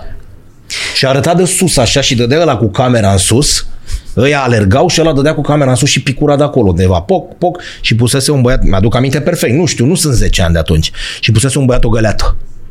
Da. Uh, da? Și în sala aia, fără... asta într-un context în care De acolo tu dai un campion național. Sau mai, mai, mulți. mai e o, o chestiune, știi, că îți dai seama de diferență în momentul în care conștientizezi că tu, dacă zici, domne, uh, mâine e finala campionatului național de atletism pe stadionul Dinamo, intrare liberă, da, liber, cine vrea, haide să veniți să vedeți cei mai buni sportivi ai României. Îți vin 300 de oameni. Mulți dintre ei neamuri cu oamenii Exact. care concurează. Te duci în țări, Intrare liberă, ai zis bine Da. că trebuie specificat treaba. Păi stai, mă, puneți 40 de lei? te duci în țări precum am văzut acum Marea Britanie, Diamond League la Londra, ok, alt sport, cu totul alt sport, dar 80 de lire cel mai ieftin bilet. Până Ai la sărit de 100 de euro. Sute, până la sute, da? 55.000 de spectatori, bilete vândute în două zile.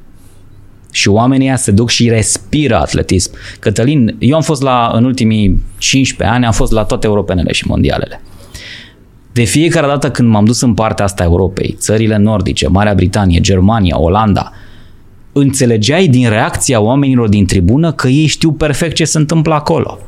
Uh, De ce sare ăla așa? De ce aleargă ăla așa? De ce... am văzut o, sărit, o săritoare în lungime care era aplaudată frenetic și susținută frenetic, deși ratase primele sărituri, pentru că toată lumea și-a dat seama că oricare dintre acele sărituri, dacă ieșea pragul și era chestiune de milimetri, era o, o, o săritură de, de titlu uh, european. Dar oamenii au înțeles, au văzut. Hai mă să o ajutăm. Tu impresariezi și sportiv străini? Da, adică, am, început, am început să fac și asta. Putem discuta despre o discrepanță între români, nu, f- fără nume, fără nimic. Ca mentalitate, ca orice, între, unul rom, între un român și unul străin, adică pleacă chiar, uh, chiar atât de mare diferența? Nu, Cătălin, eu o să-ți spun un, un lucru care l-am învățat în timp și o să spun așa. Există oameni buni și răi peste tot pe pământ. Există oameni care vor și oameni care nu vor peste tot pe pământ și există oameni care pot și oameni care nu pot peste tot pe pământ. Uh, Noi putem, fără doar și poate Bun, putem. Dar asta am suntem din ce rezolvat-o. în ce mai puțin cei care vrem. Problema este ce facem cu aia care vrem. Că dacă nici cu aia care vor nu facem nimic, nu avem ce să așteptăm să se întâmple la nivel de rezultate. Noi avem niște trenduri de care ar trebui să ne, să ne legăm. Deci eu dacă aș fi, sigur că sună așa, o, îi pare o, o, o chestiune ipotetică și ușor uh, exagerată, dar dacă aș fi fost ministrul sporturilor, în secunda în care David Popovici a luat un titlu, eu aș veni și aș fi spus, "Uh, datoria mea este ca în 2 ani de zile să facem 50 de bazine. Corect. Pentru că trebuie să profităm de, de trendul ăsta. Cum a fost cu Simona Halep, toate fetițele plecau la tenis. Când a izbucnit. Asta știi cum e? E ca și cum îți dă cineva, uh, nu știu, o mină de aur și tu spui, domne, n-avem târnă cop. Nu. Da, o scrijelești cu un pix. Da, nu dăm. Știi, cu un, cuțit, cu un cuțitaș așa, știi? Pentru că uh, diferența de abordare și nu știu dacă nu cumva tot cu tine povesteam uh, la un moment dat după ce uh, în Australia s-au obținut niște performanțe teribile la natație, Uh, a existat un congres al medicilor din, din Australia. Da, da, da, da, da care au spus și ce au făcut beneficiile... Nu, stai puțin. Să ne pregătim să avem specialiști pentru afecțiunile legate de umăr.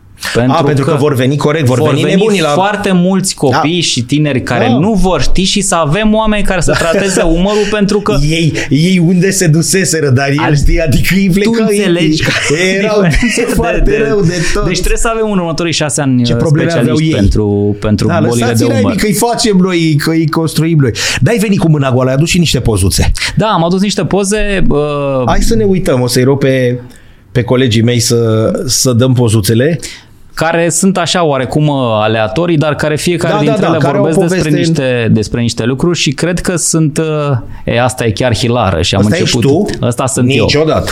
eu. Uh, este prima mea competiție ca și reporter sportiv. Eu am căutat în toate felurile posibile să mă, posibile să mă apropii de atletism. Uh, era deci tu n-ai cochetat niciodată cu nimic altceva? N-am făcut sport de performanță niciodată. Nu, dar ca, și ca discipline, să iubești un fotbal, un basket, un atletismul Joc tenis, îmi place foarte mult basketul, dar niciodată n-am uh, avut o atracție față de un sport cum am față de atletism. Știi cum se zice, ce ai văzut în casă? Da. În ciuda faptului că tatăl meu mi-a zis, Doamne, ferește vreodată să te faci antrenor de atletism sau să alergi mai mult de un semimaraton. și ai stat cu minte. Am stat relativ cu minte, dar uite că încercam tot timpul să fiu aproape și aici sunt la, la Göteborg, la campionatele europene, acolo unde uh, Mariano prea obținea o medalie pentru, pentru România Uh, în calitate de reporter sportiv. Canguru sau cum îi zicea uh, da, da. Uh, Struțu. Struțu și transmiteam pentru Telesport la vremea respectivă. Ce tare. În fiecare zi, după competiție, mă duceam și montam singur uh, materialele și le, le trimiteam. Foarte tare. Uh, pentru că am simțit mereu o nevoie de foarte mare de înțelege și de a cunoaște. Cătălin, eu cred că noi suntem suma întâlnirilor pe care le Clar. avem. Și uh, și a experiențelor pe care le avem. Oamenii și, care te întâlnești, așa este. Și cum să înțelegi uh, atletismul sau să-l simți uh, cu adevărat dacă nu ești printre mijlocul oamenilor. Știi ce mi s-a întâmplat aici? La vreo două minute după poza asta. A venit, uh, uite, vezi acolo în capăt era, o, o, după materialul la gri, era cabina de transmisie a lui BBC. Și a venit Paula Redcliffe care comenta o cursă pentru... Era însărcinată. Da. Și a trecut pe lângă mine. Uh, ne-am ridicat cam 8 din 10 comentatori așa un pic, că toți vreau să facem o poză. S-a uitat zâmbind la noi și a zis after. Termin asta? A terminat povestea, a venit, a făcut poză cu fiecare dintre noi, iar eu, din tot ce mi s-a întâmplat acolo, și erau foarte multe lucruri covârșitoare, am venit acasă și am zis, da, am făcut o poză cu Paula Radcliffe care la momentul respectiv era da. ceva colosar pentru alergare. E... Hai să mai vedem, senzațională poveste, da. E, asta e uh, experiența legată de, de Turcia. Suntem la Belgrad, la campionatul european din sală din 2017. Uh, am pus poza asta pentru că e ceva nenatural aici, nefiresc. Uh, și eu și tata avem pe, pe piept da, uh, semiluna. Da. Și așa, și într-un, într-un context istoric și într-un context personal, pentru noi cumva era frustrant că eram pe cai mari atunci în Turcia, obțineam medalii pentru, pentru Turcia și uh, Eram complet disconsiderați acasă. S-a schimbat optica? Eu Cinstit. cred că pe alocuri s-a schimbat. Uh, am găsit că din nou ajungem la povestea aia cu omul simțește locul și că oameni buni și răi sunt peste tot. Am găsit oameni care au înțeles ce vrem să facem și care ne susțin și cred că trebuie să, să o spun fără să vreau în continuare să periez pe nimeni că nu puteam să facem proiectul ăsta fără Comitetul Olimpic Român și fără Clubul Dinamo. Eram în momentul de față pierduți și probabil... Uh, Ele sunt calificate în momentul ăsta sau mai așteaptă ceva? E o chestiune, e o formalitate să fie calificate. Ceea ce este foarte important de înțeles este că noi acum ne luptăm pe toate căile, inclusiv uh, uh, facem lobby pe peste tot, să se înțeleagă faptul că într-un context pandemic, Uh, și într-un context de voință de a lor și de respect exagerat al regulilor, fetele astea n-au concurat pentru o țară de șase ani. Mai mult decât atât, uh, Joan Celimon a concurat niciodată pentru Kenya. Deci dacă, că tot am spus noi la un moment dat că e o chestiune politică, dacă cineva ar fi vrut și dacă noi am fi fost Germania sau uh, Marea Britanie și nu România, astăzi ele aveau deja primele campionate europene și mondiale alergate pentru, pentru România. Păi hai, poate ne trezim, nu știu ce să Încercăm. Zic. Bine, noi am închis uh, Ministerul de Resort. Aici sunt cu, cu, cu Mary Keitani, care este cea mai mare maratonistă din toate timpurile și anul trecut am adus-o la Brașov, la concursul pe care organizez, la Brașov da? Running Festival. Și așa a alergat? A alergat cu copiii, pentru că asta a fost întotdeauna ideea mea, iar anul ăsta încerc să-l aduc pe Poltergat. Uh, poate anul viitor pe Haile Gebrselassie, oh. nu știu. Încerc să aduc mari oh. nume din atletism care să alerge cu copiii. Știi de ce fac asta? Probabil că copilul la 7 ani, 8 ani, 9 ani, 10 ani nu înțelege și nu conștientizează cu cine alargă. Dar părintele își dă seama. Eu când Mary Keitani a luat startul cu puștii la Brașov Running Festival am văzut o mare de părinți care filmau și făceau poze, iar jumate dintre ei atunci au căutat pe Google și au aflat cine e Mary Keitani. În secunda a 2 s-au e, blocat. E, e bine și asta, e ok și asta. Și au zis, wow, cu da. cine fu copiii noștri? Da. Cine alergă copiii noștri? Păi cu cea mai mare maratonistă din toate timpurile.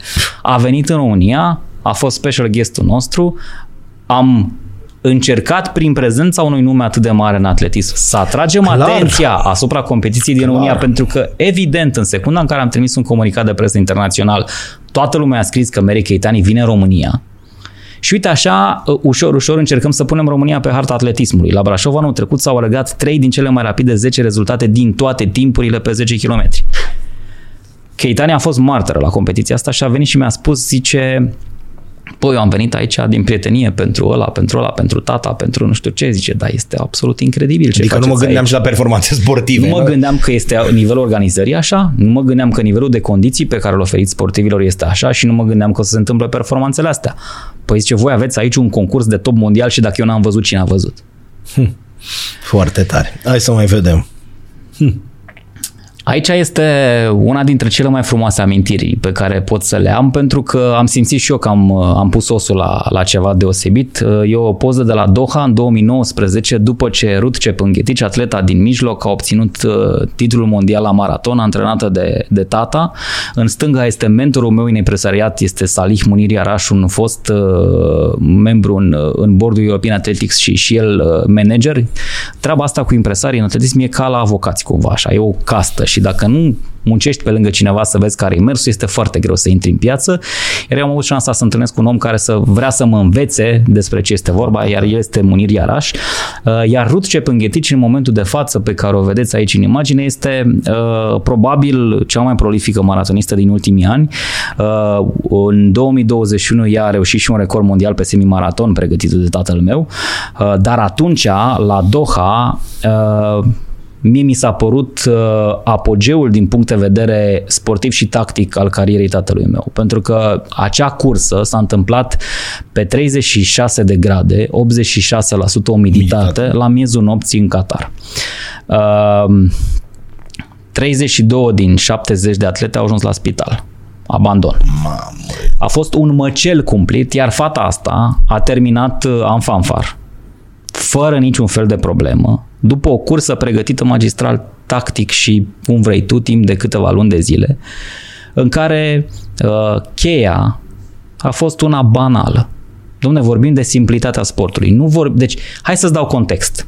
Lângă noi erau delegația Japoniei, care, uh, sport, atletele din Japonia aveau o pastilă de tip termometru pe care o înghițeau, iar ăștia măsurau temperatura interioară a corpului și le spuneau uh, cum să-și dozeze efortul în funcție de cât de cald este în organism. Mai în stânga erau Statele Unite, care și ele măsurau, monitorizau, deci era, părea că e și un război tehnologic. Strategia lui Ruth împreună cu tata a fost una singură bem cât mai puțină apă. Sigur, pregătit, antrenat. Uh, nu faci asta deodată. Da. Ea și-a schimbat ora de antrenament de la 6 dimineața la 12 la prânz, când și în Kenya era foarte cald, și a învățat să se hidrateze tot mai puțin. De ce? Este o chestiune banală. Cu cât transpiri mai mult, cu atât elimini mai mult din toți nutrienții și toată energia ta. Și atunci cheia a fost foarte simplă. Transpirăm cât mai puțin. Imaginează că de fiecare dată când se luau ape de la punctele de, de refreshment, toată lumea turna tone de apă. Rut la o gură mică, maxim la un burete pe care și-l punea pe abdomen. Vedeai sportive care își puneau prosoape, gheață, bureți în cap. Evident că transpiri foarte mult și pierzi din tonul, pierzi din tonul. Asta a fost o victorie facilă care a fost doar din, din, din înțelepciune ok, pe un fundament al unei sportive foarte valoroase, dar ca ea mai erau 20-30 la momentul respectiv care puteau să aibă aceleași pretenții. În plus, o șmecherie tactică fantastică, uh, dar care mi-a creat mie un context de așteptare absolut chinuitor. La kilometru 35, cred, deci cu 7 km înainte de, de final, tactica a fost asta. Ești prima la punctul de hidratare, ai luat o guriță mică, ai aruncat sticla și ai tăiat-o celelalte sportive în spatele tău vor căuta sticla, vor, vor, vor fi preocupate de altceva decât de alergare cel puțin câteva secunde. La acel punct de hidratare, ruta a câștigat 30 de metri față de a doua clasată. În secunda în care Edna Kiplagat, că despre ea este vorba și o mare atletă, a ridicat ochii din pământ și a văzut că fata asta e 30 de metri în spate, în față, cursa s-a terminat. Mental s-a terminat. Nu au mai prins. Pentru noi au urmat însă cele mai lungi, cele mai lungi 30 de minute din viața noastră. Pentru că senzația era că se poate întâmpla orice, oricând, umiditate, temperatură, o mulțime de lucruri, iar fata asta era singură în față. A durat enorm așteptarea, dar satisfacția a fost fantastică pentru că printr-un uh, uh, context așa uh, simpatic, Ruth avea un pitic. Deci ea avea un pitic legat de un anume uh, gel energizant care se găsește pe peste tot în comerț în zona asta a Europei, care nu se găsea la ea acasă. Eu am avut o singură misiune. Să aduc un gel energizant de la, nu unul, câteva, pe care să-l aibă la cursă și într-un context absolut uh, întâmplător, persoana care trebuia să mi-l aducă la aeroport nu s-a trezit. Eu mi-am dat seama că n-ajunge și am cotit-o de din spre aeroport pe autostradă și am fost uh, la ora 9 în fața primului magazin, am luat gelurile, era să pierd avionul, până la urmă l-am prins, dar prima dată în viața mea când mi-am auzit numele strigat, uh, ultima, uh, ultima strigare, strigare. în aeroport, am prins avionul, i-am dus uh, gelul și după curs, în toată nebunia, Rut îmi spune, știi, sigur că e, e, o, e o copilărie ce-ți spun acum, îmi spune, eu dacă nu le aveam pe alea, eu nu câștigam astăzi. Și nu e că nu puteam, ci pentru că Aveam... nu era tot puzzle-ul de elemente care trebuia să, să se întâmple acord, în capul meu. Să-mi dea, da. Fix ca la Nadal, cu sticlele, cu alea. Da. Fiecare sportiv are piticii. piticii lui. Și dacă ei nu se uh, întâlnesc uh, toți la oaltă în același moment, piticii, da. nu iese treaba. Corect. Sigur, e, e mare lucru să fie în echipa care face un titlu mondial la un moment dat și să te simți că ești pe locul întâi pe planetă, la ceva, la orice. Mamă, mamă. Hai să mai vedem. E, asta v-am trimis-o așa ca da. să vă dați seama că, că nu este vorba doar despre sport. Eu toată viața m-am construit tot ce am făcut pe pasiunile mele și muzica este una dintre ele. Aici este un mix așa dintre toate pasiunile, în sensul că e aniversarea de 15 ani a observatorului de Covas Naziarul pe care îl, îl, îl dețin și îl conduc și am făcut pentru prima dată un concert pe stadion la Sfântul Gheorghe și l-am adus pe Goran Bregovici. Am făcut multe evenimente cu trupe internaționale, multe vreme am făcut făcut uh, festivalul de muzică retro, uh, dar da, uh, am încercat să, să arăt că printre întâlnirile astea care îți rămân și care te marchează toată viața, s-au numărat și foarte multe întâlniri cu artiști și am sesizat o asemănare fantastică la nivel mental între artiștii sportivi. Marea lor majoritate sunt sociopați, trăiesc într-o lume aproape uh, imaginară a lor, dar au o capacitate mentală absolut fantastică și o capacitate de dăruire și de efort ieșită din comun. Uh, e foarte greu să faci ce fac oamenii ăștia în fiecare zi și îți spun un singur lucru. Uh, mi-aduc aminte că la un moment dat la Sfântul Gheorghe de zilele orașului, într-un context în care primarul era uh, fan de muzică rock, a venit Iuraia Hip. Și solistul trupei a zis așa, știm că toți așteptați asta, deși nouă ne, ni se face rău fizic că trebuie să cântăm piesa asta, vom cânta pentru a 3000 oară în viața noastră de din Black. Pentru că este îngrozitor să cânti 40 de ani, zi de zi aceeași melodie. Trebuie să ai da. uh, o doză de nebunie cam similară cu aia de a alerga 30-40 de km în, în fiecare, fiecare zi. zi. Da. da. Foarte tare. Hai să vă vedem. Asta e familia mea și uh, sunt puștii mei și soția mea. Uh, Alergă Ciunjurunu? Sportivi toți. Uh, joacă tenis acum, uh, încearcă, au încercat fotbalul de, de performanță, nu s-a legat. Timpul va spune uh, ce se va întâmpla, dar uh, cred că fiecare dintre noi avem uh, un uh, factor motivațional și un, uh, un drive personal, iar ăsta e al meu. Corect. Foarte tare. Hai să mai vedem.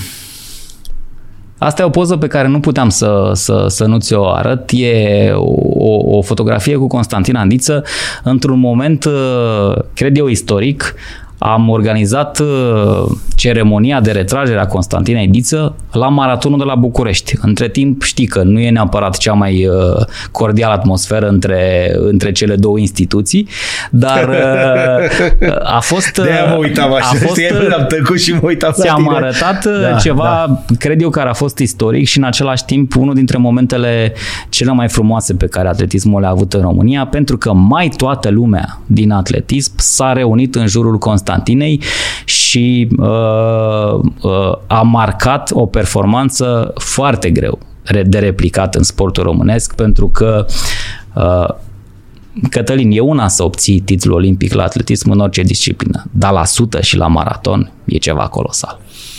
Și Foarte Constantin Adiță da. merită absolut toată prețuirea și respectul pe care putem să-l avem pentru că ceea ce ea a reușit este epic, iar eu oriunde calc în lumea asta, când menționez acest nume, lumea se înseninează. Asta înseamnă nu doar că ea a făcut din punct de vedere sportiv ceva, ci ca om. Dar ca om Așa este. a lăsat niște uși deschise și o imagine bună. Frumos rău. Hai să mai vedem. Da.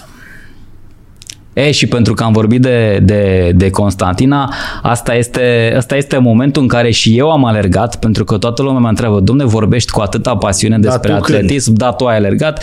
Aici am făcut alergare montană și am alergat Sugaș 3 Run, aproape un semimaraton la, uh, la Sugaș. Băi, n-am să mai fac asta niciodată. Este o tortură îngrozitoare, alergarea montană. Oficial declare. Deci declar oficial. O să alerg acum în, în, în septembrie 5 km la campionatul mondial de la Riga. Liga.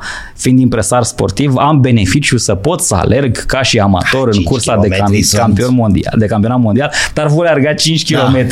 Da. Aici însă am, uh, am avut parte de super susținere și am avut surpriza ca, ca prietenul Valeriu Tomescu, antrenorul Constantinei, da, da, da, da. să Cel vină care și n-a să... avut acces la... Cel care n-a avut acces, acces la, la, la stadionul olimpic când Constantin a luat titlul, Valeriu să, să mă aștepte la sosire Benny și Hill, să... Benny Hill. Da. Uh, din păcate asta e. Să știi că... Bine, noi n-am avut credențiale, Samuil Mărza n-a avut în sala Unirii și el a tras 4-5 poze de afară și noi de la cel mai mare act din istoria României nu avem poze, deși fotografii se făceau de 80 de ani. E. Pentru că el nu avea credențial. Ai văzut? Nu a putut intra și a zis la Nai, stai afară. Păi oricum sunt singur, asta e. Nu contează. Și avem o pozuțe de afară. Cât avem, da. Da. Hai să mai vedem. nu știu câte mai sunt, dacă mai sunt. Ei. Mai e una, cred că interesantă cel puțin. E, asta, uite, asta este, este o, o, o poză care vorbește foarte mult despre emoția sportului. Asta este momentul în care uh, Ruth Cepânghetic a doborât la Istanbul în 2021 recordul mondial la semimaraton pe un context cu foarte multe probleme de sănătate, iar chiar înainte de, de a veni la, la concurs, tata s-a luptat foarte mult ca să, o, ca să o pună pe picioare, pentru că uh, cheninii fac malarie cam cum facem noi, uh, nu știu, uh, cum răcim noi așa, e un soi de viroză, știi?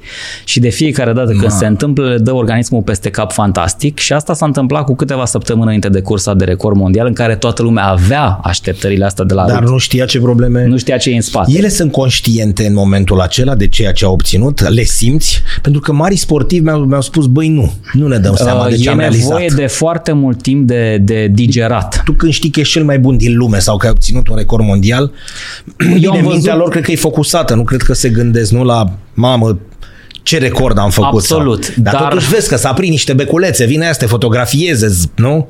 Aici a fost o situație atipică, pentru că dacă Ruth e o, e o sportivă care știe să se bucure după, după competiție și să fie jovială și așa mai departe, aici a fost de opozit. A fost așa o, o explozie în care uh, ne-am luat în brațe, am plâns, Uh, mai era și o chestiune, un, un Padarox, că tot am vorbit un de asta, super da. trist.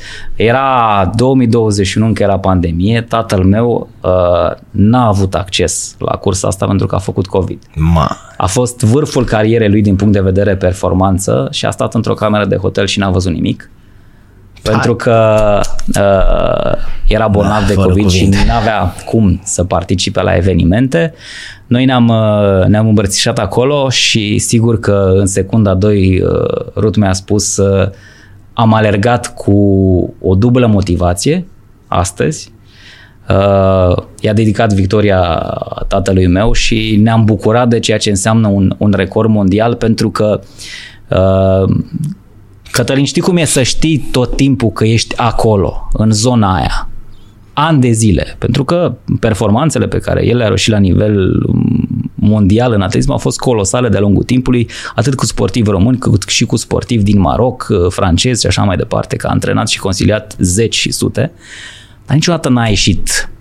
Știi, a trebuit să aștepte zeci de ani ca să zici, domne, un titlu de campion mondial și un record mondial. Pentru că chestia aia cu titlul de campion mondial e cum am discutat-o noi mai, noi mai devreme. E o chestie efemeră, e o chestie care e de moment. E, în momentul în care știi că nimeni vreodată pe pământ, în toată istoria care e trecută în arhive, nu a alergat mai repede pe o distanță, E, e un pic altceva. E un pic altceva. Corect. Acum din portofoliu lipsește doar medalia olimpică și sper să o obțină cu Ma, Joan Celim. Ar fi. Ar fi poveste deci de asta Hollywood. e ceea ce îți dorești. Dacă cineva te întreabă ce îți dorești, dăm sănătatea la o parte, că zic, cum zic eu, aia s-a dat. Sunt două lucruri care mi le doresc. O medalie olimpică obținută de una dintre fetele astea din, uh, din Kenya, care au devenit românce, antrenate de tatăl meu, și un record mondial la Brașov pe străzile Brașovului, la Brașov Running Festival. Să știi că anul trecut am fost aproape. Și spun asta mereu. Cât se alergă acolo? Se alergă 10 km. Uh, asta și ce înseamnă? Înseamnă... Sub 30 de minute, nu? Indiscutabil. Uh, la băieți s-au fugit 3 băieți sub 27 de minute anul trecut. 26, 50 și cât ar trebui? Adică e diferența mare? Nu, ai zis că ai fost la... Nu, la fete, noi avem avantajul că alergăm, facem o cursă women only, adică nu sunt amestecați bărbații. Recordul mondial este mai accesibil. Anul trecut Sheila Cepchirui a fost în tempo de record mondial până la kilometru 8. La mine era fix povestea aia cu un ochi râde și nu plânge, pentru că eram extaziat de ce se aleargă, dar în același timp știam că n-am bani să plătesc un record mondial. Aoleu, cum e asta? Adică fă dar nu te grăbi chiar. Deci, ce? Realitatea Băi. este că nimeni, oriunde mă duc în lumea asta, dacă le spun ce cu ce buget fac eu competiția de la Brașov, nu mă crede râde de mine. Îmi spune, băiete, ești nebun. Deci nu există, nu se poate. Și tu te gândeai că, bă, ce fac? Ce fac dacă este faci asta, asta record este mondial? Asta ce cu fac? record mondial? E, am, m-am pregătit mai bine anul ăsta. Eu zic că Vedem, anul ăsta Cine vine acolo? Trebuie să te califici sau cum? Nu, este o competiție, uh, tot timpul fac paralela asta că e foarte ușor de înțeles. Noi suntem singura competiție Elite Label din sud-estul Europei, ceea ce este o certificare similară cu un turneu Masters de tenis, da? care Am este înțeles. invitational.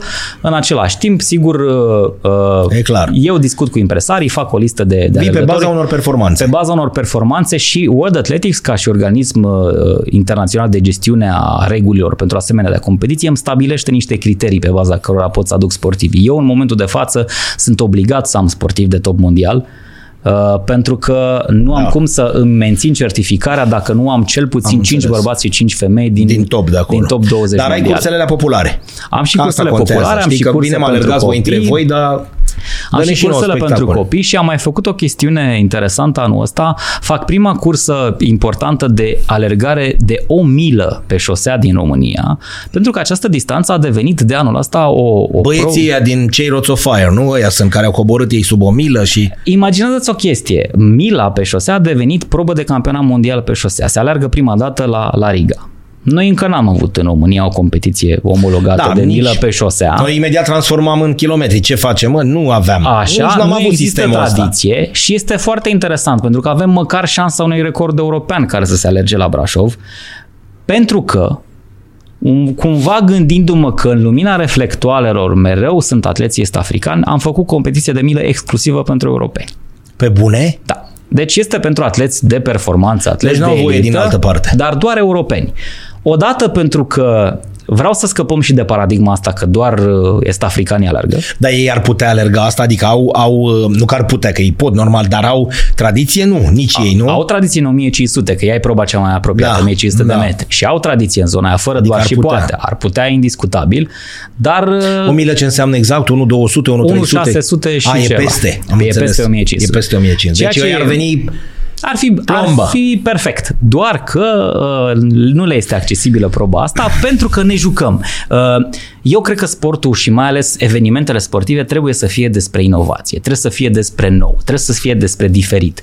Uh, dacă tu îi oferi omului timp de 30 de ani aceeași experiență an de an la o competiție, el se va plictisi. Așa n-am înțeles eu cum la Jocurile Olimpice va fi escalada, breakdance-ul și așa mai departe proba olimpică. Și cei care îl practică mi-au spus, Paul Gheorghe mi-a zis, bă, deschideți tu ochii. Da. Uh, e altceva, s-a schimbat lumea. Lumea s-a schimbat și noi nu vrem să înțelegem asta. Mai mult decât atât, dacă nu vom înțelege asta, vom fi pierduți. Și îți spun un lucru care e foarte important legat de competițiile sportive și de organizarea de competiții sportive. Toată lumea a comentat negativ în momentul în care au fost publicate uh, anul trecut baremele de calificare pentru Jocurile Olimpice la atletism, care au părut total inaccesibile. Și zic, domnule, nu se poate, adică sunt Cine se calice? 10 da, știu pe planetă care poate să alerge asta.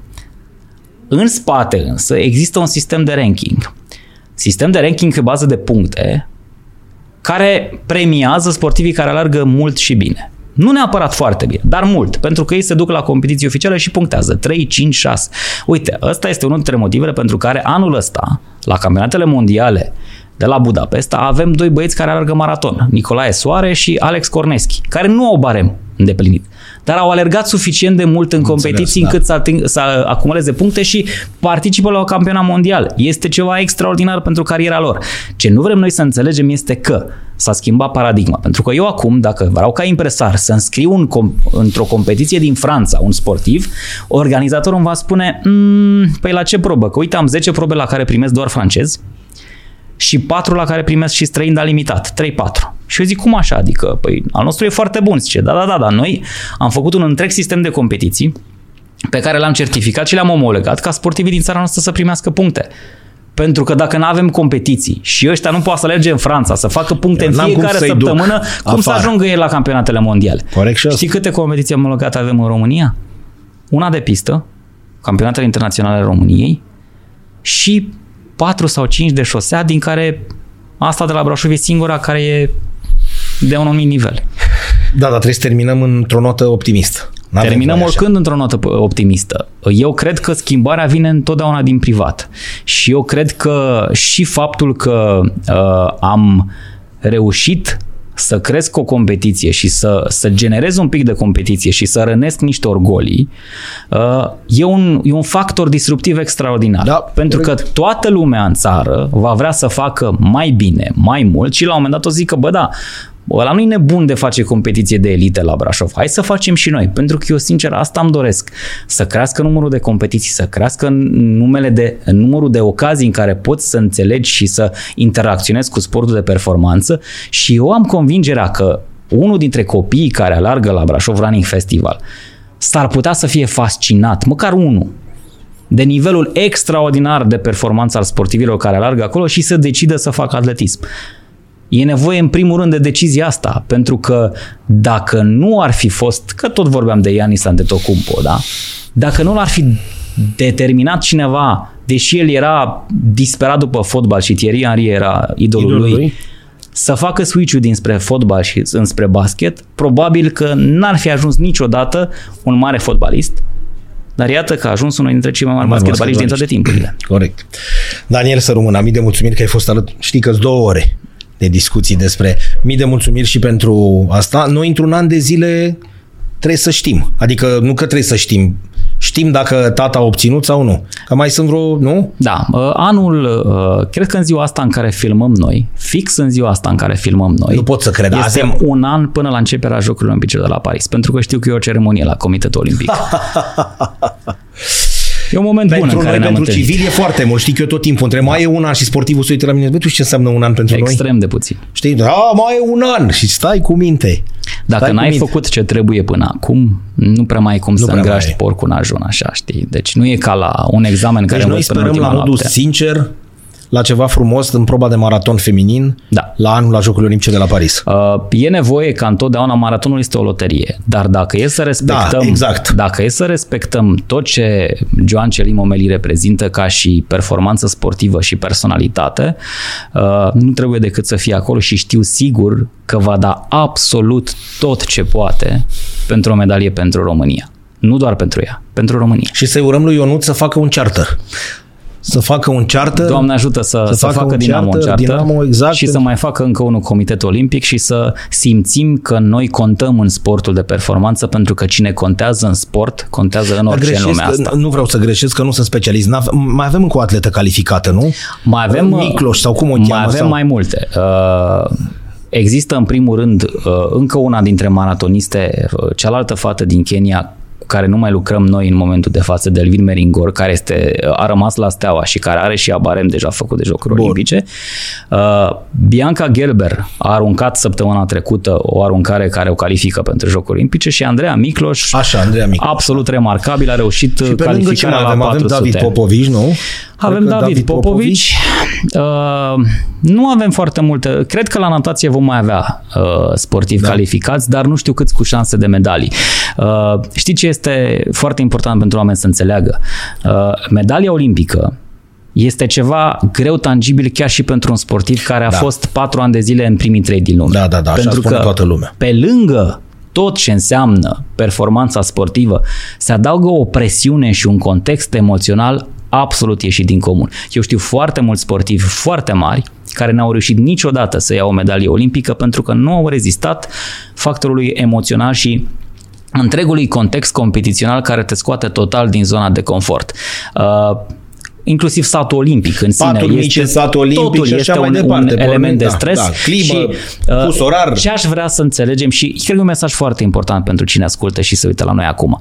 Dacă David Popovici nu ia o medalie la Jocuri Olimpice, nu judecați. El rămâne un sportiv absolut colosal și ar putea să își încheie cariera mâine și tot să fie ceva absolut remarcabil pentru sportul și românesc. ceva, Daniel, nu mai luăm în considerare campionatele mondiale și europene noi de foarte multă vreme. Întrebăm numai ce la, la Jocurile da. Olimpice. Dar când te uiți pe Wikipedia, e galbenă toată partea. E galbenă efectiv. Medalie, da. medalie, da. medalie, medalie din an în an, european, mondial și așa mai departe. Mm. Zice, da, dar la Olimpiada ai văzut că nu, la Jocurile Olimpice nu.